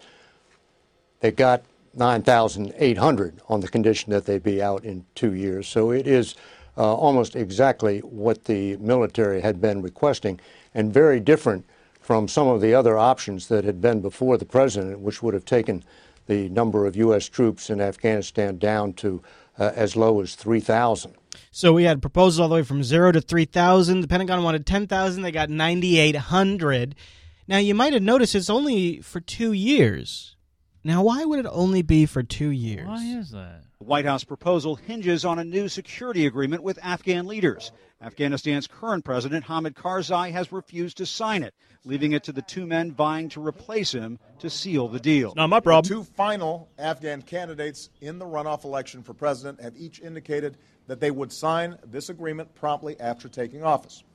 So I'm hopeful that we can get this done. How convenient they've got both candidates. So essentially, this security arrangement agreement indemnifies U.S. soldiers for some of the Ah, bad things. injustices. Yes. And so uh, Karzai's been like, I might be taking your bags of cash, but I do not want to sign that. Next guy's problem. Next guy comes in. Of course, he wants to smooth this Yeah. over. And of course, because his administration's backed by the U.S., of course, he's going to want to keep that security force there because that's what keeps his power in check. How many uh, independent uh, private security contractors are Oh, going to remain? Great question, right? So we're gonna Yeah. we got 9,800 troops. I I got to imagine what? Do you want to take a guess? Maybe say 10,000 I was gonna- contractors, was maybe gonna say- higher. I was going to say twenty to Yeah. twenty-five thousand. Yeah, I can and, see and it. just because what's going to happen is the the money's just going to change hands from a private. Pri- I'm Mhm. sorry, pr- uh, public tracking to a private Mhm. tracking, where we're not going to hear about it. It's it's going to be completely under the rug. Yeah, and uh, uh, this is, uh, of course, now what they say is, well, we've learned our lesson. See, when we pulled out of Iraq, it just led to a whole bunch of violence. So now we know we can't pull out. And Obama says, look, oh, look, this is how you do it in the 21st century is you go in, you roll them, you get a new government elected that you support, and then you leave your troops behind. Is essentially what he said in his press conference. That's how you that's how you do it now in the 21st century. That's what he said. Well, it only it's only prudent. It It's makes sense. only prudent, Only- Chase. It's only prudent. So uh, hit the show notes this week, you guys. We got uh, details about all of this in there, um, including more information about that CIA outing. But you know, Chase, we do like to end on a high note. Yes, and this week something funny happened. I don't know so, if you. so the FBI, Yeah, they're, ha- they're having a hard time, Chase. they're they're having some recruiting issues, and what they're potentially thinking about doing, Chris, is changing the policy in regards to marijuana. The Federal Bureau of Investigation may be expanding its future workforce into the pot smoking population that just might be able to fight America's cybervillains. Currently, prospective candidates for FBI jobs are encouraged to answer a few background clearance questions. And be truthful. if They're eligible for a job at the agency. No. One of them is whether you've used marijuana at all within the last three years. Yeah. That used to be kind of a deal breaker. But FBI Director James Comey may have had a change of heart with the authority to hire 2,000 new employees this year, most of whom will be fighting cybercrime. Mr. Comey is now faced with a population of young computer programmers and hackers, many of whom have an affinity for pot. At an annual conference for the White Collar Crime Institute, the FBI director said, I have to hire a great workforce to compete with those cyber criminals, and some of those kids want to smoke weed on the way to the interview. Eh. So Comey says the FBI is grappling with the question of losing its no tolerance policy so the country can hire the best of the best. There you go. The best of the best. Now, when I heard that, I was like, are you telling me the director of the FBI said that he wants to loosen his what? And I thought, this is another example of an Obama administration official or somebody high up in the government sort of signaling a looser stance on, on, on, on cannabis. I can't believe this. Well, guess what? Neither could Senator Jeff Sessions. I can't actually pronounce his last name. And so he asked the FBI director during a session that was being held, and he wasn't too happy about it. So he got, he got a little, he got him, he got a little bit in the hot seat, I'd say. I'm concerned about a few things, and I want you to get a little perspective here. I, I was very disappointed at a Wall Street Journal article, May 20th, in which you uh, seem to make light of marijuana use by those who like to work for the FBI. Um, you say I have to hire a great workforce to compete with those cyber criminals, and some of those kids want to smoke weed on the way to the interview. Uh, you say you've got to loosen up way? your to- no Mhm. tolerance policy, which is just a three-year. Haven't used marijuana in three years. Do you understand that that could be interpreted as one more example of leadership in America dismissing the seriousness of marijuana use, and that could uh, undermine uh, our ability to convince young people not to uh, go down a dangerous path? Uh, very much, Senator. I, I am determined uh, not to lose my sense of humor. he said he's just trying to make a little joke, but uh, that quote was pretty extensive. We have the full quote linked in the show notes. Uh, he Here, ta- here's the thing. I mean, we don't need to regurgitate all the studies that have been done about marijuana use and how it's a, a, a benefit No, in many different I ways. I just thought it was particularly No, interesting that his point was- Yeah, I was going to say. Go ahead. his point was is that these uh, these particular types of skill sets that he's going after in this demographic of people, the marijuana usage is exceedingly high, and they have to hire. Get ready for this: two thousand. 2,000 uh, new FBI agents, and most of which will be working in the FBI cybersecurity division. But they're all smoking weed. He's got to hire 2,000 people, and he can't find people who aren't smoking weed. Here's what I predict. And I know this is going to be off the record for the FBI, of course, but what will happen is they will silently remove the question from the questionnaire. But there's still drug testing involved. Right, but here's the thing. Of course, there's going to be drug testing involved. I wonder if they'll just go with contractors. That's what I was thinking. No, but no, I think what will happen is they'll they'll they'll conveniently remove the question. They'll still have the drug testing, but they won't disqualify a candidate if they see just marijuana on the drug test. They'll just overlook it. They won't even mention it. They won't even talk about it. It'll be swept under the rug like the Kinect will be on the Xbox One. okay. well, uh, so I was watching that same hearing to grab that clip. Uh, I'm sorry, by the way. Your buddy. My buddy. Yeah, there was a long ass interview. I know. Your buddy, Lindsey Graham, sits down. Oh, Lindsey, how's he doing? and uh, he fires off a, a quick, a couple of rapid fire questions, and I'm like, and my, my, my whole time I'm listening to him go is, why is he asking these things? What is this leading to? Uh, do you believe that based on certain actions, a U.S. citizen could become an enemy combatant under the law of war? You know, uh, you you could just feel the tension. He's just a- yeah. He's like, Uh. um, and like it's just out of the blue too. I don't think I'm expert enough to answer that sitting here. This was an interesting um, answer he gave from time to time when he got a hard question. He would couch it as, "I'm not sure I can answer that sitting here right now." That could be confidential. That could be he's not qualified. Or I have to get the script to make sure that I'm reading the right talking Right, points. right. right. From a combatant under the law of war. I don't think I'm expert enough to answer that sitting here. Okay, fair enough. If you could get back with me about that. My view is that they can. In every other war, you've had Americans side with the enemy and they've been treated as enemies. The reason my hesitation is when I was Deputy Attorney General, I know there were at least one or two who were Mhm. held under that authority, but I don't know the current state of the law on that. That's good. That's, that's fine. If you could just get back me, I think these are big policy issues. That, Mm-hmm. do you agree that homegrown terrorism is one of the things that keep you up at, at night? Okay, I I, I love this keep question so much. night? So this is a term they use a lot. Uh, you hear them Are you talking talking about the keep you up at night, the, the 3 a.m. phone yeah, call? uh, Janet Napolitano started it, and since Janet Napolitano started using it, uh, since then everybody's used it. And the question is such a softball: Do you agree that homegrown terrorism keeps you up at night? Is what he asks him. That's what he asks him, and that's such a great question. The issues that, do you agree that homegrown terrorism is one of the things that keep you up at, at night? No, Yes. no. And that the enemy's actively trying to penetrate our backyard, recruiting American citizens. That's a double entendre. And and who is the enemy? Is the enemy the Oh, homegrown terrorist? Is the who's the enemy exactly? Now, what's interesting is today, uh, big news out of Syria: a U.S. ci- uh, citizen led one of the suicide bombings in Syria today. Now, the way this has been confirmed, according to the Washington Post, is the Pentagon saw it on Twitter. And they believe the source to be credible on Twitter, so they are releasing that it was an American citizen. He has an Arabian name. I won't even begin to try to pronounce it. Was involved, an American citizen was involved in Syria, a homegrown terrorist. So now, isn't it interesting that that happens just a couple of days after this exchange with Lindsey Graham? and that the enemy's actively trying to penetrate our backyard, recruiting American citizens. Yes, An American citizen could be a very valuable asset to Al Qaeda. Is that correct? extremely. Yeah, and they're up to, they're trying to recruit people in our backyard, just like every enemy has. Very quickly, uh, is General Petraeus still under investigation uh, regarding classified information? Isn't that a good else I can't question? Is General Petraeus still under investigation? Uh, After regarding jogging or before? classified before? information. Yeah, something else I can't comment on. Okay. Ah, I just thought that was a just a peculiar kind of exchange. Yeah, Just kind of it- it is a little weird. Yeah. Uh, anyways, Lindsey Graham just being Lindsey. You know, you can't you can't stop him from being Lindsey. He's so Lindsey.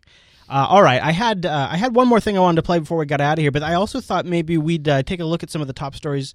Oh, Alan, I had a bit of feedback too. Boy, we, we're gonna have to cut something because we're not gonna have enough time if we're gonna get uh, this turned around in time to catch Brian tonight. Well, we we have we haven't had feedback in a while. yeah, all right, I'll do the feedback then. Yeah. I'll do the feedback. Okay, And I don't I don't have it. I don't have one. I got one right here. I Oh, got. okay. I don't have So uh, this is pertaining to what I was talking about uh, happening on Monday. Something new. Uh, this came in from Timothy JB. Oh, oh, look at that. Oh, Look at that. huh, huh. Uh, he says, Chris and Chase. Yeah. You keep talking about how great it would be for Unfiltered to do more frequently. When the new Jupiter Broadcasting Daily Show starts next week, maybe you should consider Unfiltered update segments. You know, I, I don't know if I'm going to do a lot of this because I think it'll be more tech focused, but I got to say, like this week, I might, you know, if I was doing the show this week, which I'm not, I mean, sometimes if something's really huge, like this TrueCrypt story, obviously I would be covering that in the Daily Show. And maybe the uh, Greenwald releases, depending on how big they are, I think would go in there kind of if that uh, spikes my interest. But really, I think uh, I, I'd eventually want to see Unfiltered just hit that goal where we can do twice a week because I'd like to have f- a, a full show to really talk about this. Yeah. Yeah, absolutely. It'd But be uh, great. you know, if you're an Unfiltered fan, I would encourage you to tune into the new uh, daily show. It's going to be called Tech Talk da- uh, Today. Tech Talk Today, TTT. TTs? TTs. Triple T's. And uh, Wait, that's uh, that's Total Recall, by the way. and you can join me live, jblive.tv at 9 a.m. Pacific, noon Eastern. I might be around on that. Really? Yeah. Yeah? Maybe. You uh, going to be available around 9? Uh, I might might work someone. Yeah? Maybe. Maybe we'll talk a little more after the show. Yeah, maybe. Yeah, all right. So um, check the uh, check the Unfilter uh, supporter sync if you are a supporter. There is a great ABC clip about uh, the cyber threat and the response to China. Really, kind of uh, a wrap up of a lot of the latest stuff from what we talked about You- last week. You, you know, Chris, you Hmm. know, another good place to go. I don't know if you're aware of this place. Probably not. I'm pretty dense. It's it's one of those places where you can actually submit stories. You can actually contribute. If you can't even afford the Patreon, this thing is free and open to all. It's called the Unfiltered subreddit, Chris. Unfilter.reddit.com. This is where you can vote stories and comment and contribute. Now, I didn't hit my goal the previous week. Oh, jeez, Chase. It does happen. However, I did make a prediction You did. I'm trying to find it right now. Here it is. Last week you predicted uh, 1310.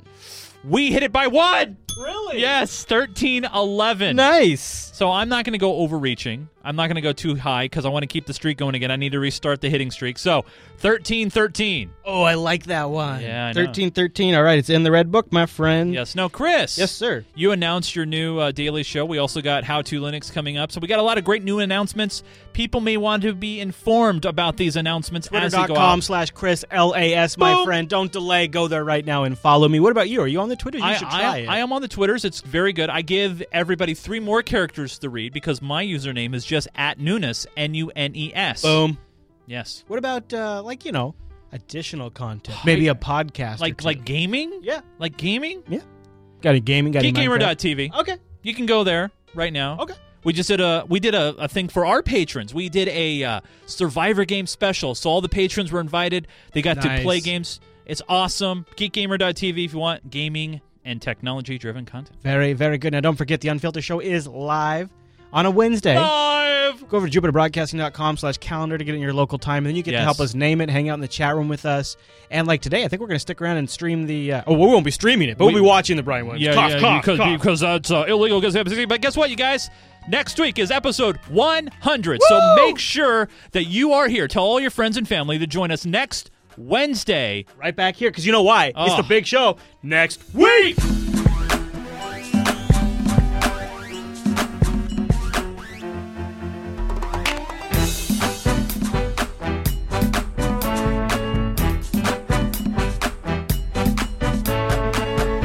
You see that?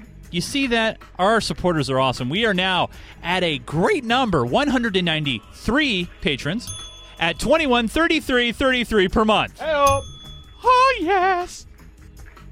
Nice. All right. Uh, so, um, I think we have about uh, probably about. Uh, I think we have about. I uh, thought it was 9 East, 9 Pacific. I don't know. Can anybody fact check? Check. Uh, check on. Uh, I'm going to check right okay. Because I one thing I want to do is I we want to I want to at least get the process of this thing started, maybe encoding, so that way I'm down here while this thing's encoding. So I was thinking we'd do a quick uh, uh, wrap to the supporter show. That way uh, we can get this copying over the network. It will be. Oh, it's later than we thought. It's actually 10 p.m. Pacific. 10 p.m. Pacific. Yeah, 8 p.m. Pa- Uh, yeah. I don't think we can do that. Yeah. then we won't get the show out until I don't know one two. Yeah, no, morning. it is, it is 10 p.m. Pacific. Uh, 10 p.m. Pacific inside the mind of Edward Snowden. That is after the great show, Last Comic Standing. So, yeah, 10 p.m. Pacific. Nah, I don't think we can do that, you guys. That's way too late. But I still want to watch it, so I still want to get done so I can watch it at least. Well, it'll be on VOD. Yeah. Video on demand. Well, I got it. I got it. I'm going to watch it on the thing that I used to watch it live. You know what I mean? Yeah, I know. It's uh, th- But that's East East Coast feed, so it's on right now. Yeah, I know. Yeah, like well, only 15 minutes of it left, though. No, no. I think it starts. No, no, no, no. It starts at. Oh yeah, I don't know. Let me check. Yeah, because that's the, I was going by the East Coast feed time. Well, because East Coast feed time, it's, it's it already 10 on the air? It's already on the air. It's Ah, 10 poo. It's 10:46 Eastern right now. So oh, poo. yeah, sorry, buddy. See, I wanted to be able to watch it. Well, Uh, I I have it DVRing, so I could at least. Oh, we well if it's DVRing, we could we watch can yeah watch it that way. We need a title chat room. Uh, so uh, jbtitles.com, and it's your last chance to submit. jbtitles.com. Hey Chase, you want to go turn that thing on? The fan, sure. Yeah. Uh, by the way, my suggestion was penetrate our backyard. No, no, it doesn't start till 11 p.m. Eastern, so we still have time to watch it. Oh, 11 Eastern. Yeah, That's really late. That Yeah. doesn't make sense. yeah. So it hasn't started yet. So we could We, watch we'd it live. have to we would have to watch it through that though. Yeah, yeah. I don't know how well it would do, but Well, Yeah. it's NBC, so it's gonna be HD. all right. So JB titles, then we'll get these files cut, and then Rikai can get editing, and I can get the supporter show encoding.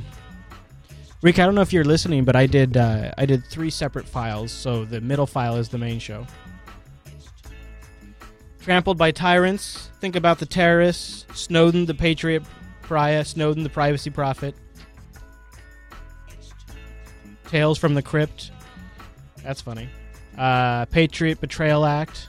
Snowden speaks. Hmm. Hmm. We're gonna need people to uh, JB titles go both these.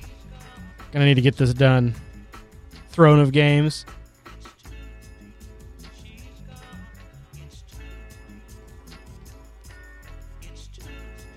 JBTitles.com.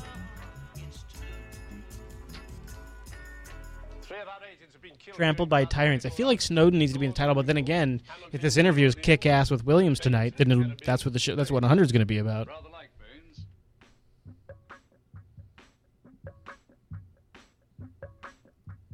JBTitles.com. Come on, guys, you can do it. Let's get a good one up there. Trampled by tyrants is winning right now. You like music? Yes. Why don't you put a record on?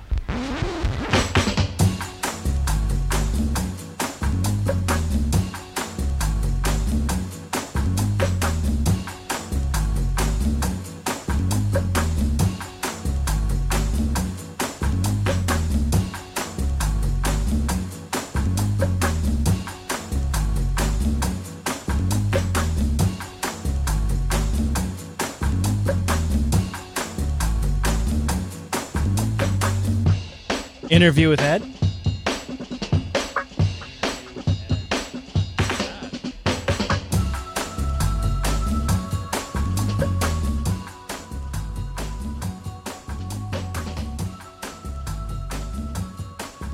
Crap, come on, let's not get held up by this. Dang it.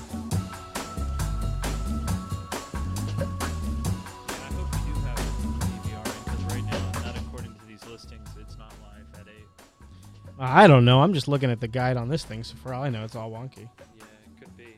Uh, all right. Well, it doesn't matter because either way, I'll, I'll be, don't don't worry about it. Don't stress. Okay, cool. I feel bad. No, I'm. I I, I want to see it live, but I, I don't. It's not worth stressing about. Yeah. Okay. Fair enough. Uh, Patriot Betrayal Act. Chase, come on, come up with a clever title real quick.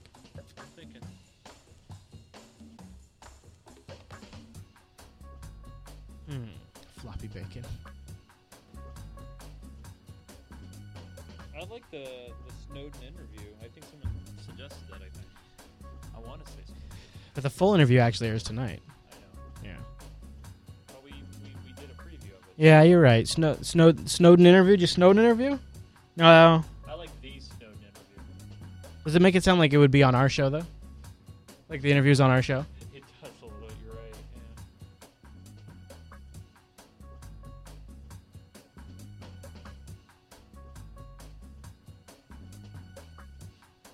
Exploiting Snowden? That's not bad. But is maybe he, maybe he wants to be exploited though. Otherwise, why would he do the interview?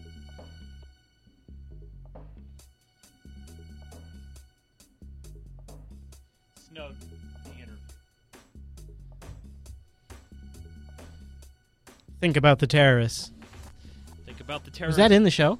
You, you're, you're. I think you were telling me that. You're like, Chase. Oh, think yeah. about the terrorists.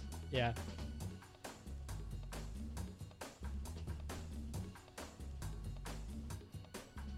Ah, crap. It's a hard one.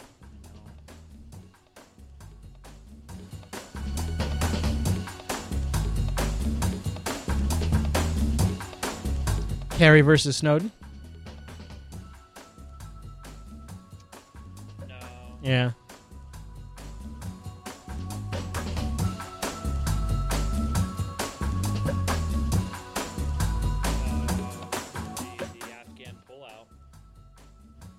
Yeah, I feel like leading with Afghans like a recipe for no clicks.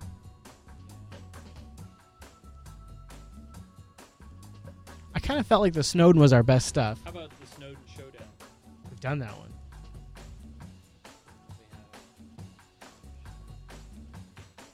Snowden's turn. Snowden's turn. I like that. Yeah, Snowden's turn. Snowden's Snowden's return? Snowden's version.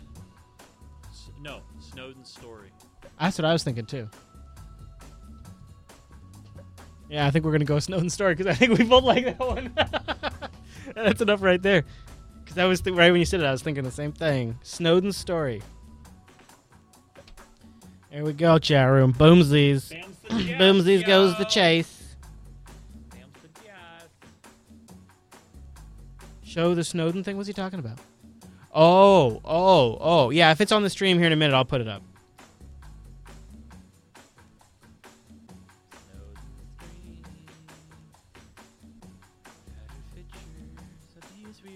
Yeah, because I know some people don't have access to it. So, although I'm sure it will be online. Well, it's gonna be on NBC.com. Yeah, sure. but it'll probably be like region locked. Oh, you mean for the international? Yeah. Peeps not heard of VPN? VPN, VPN.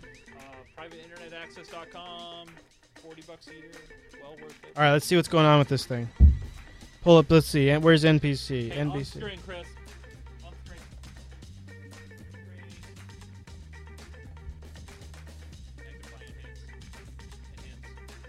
I'll put it on high so that way we don't.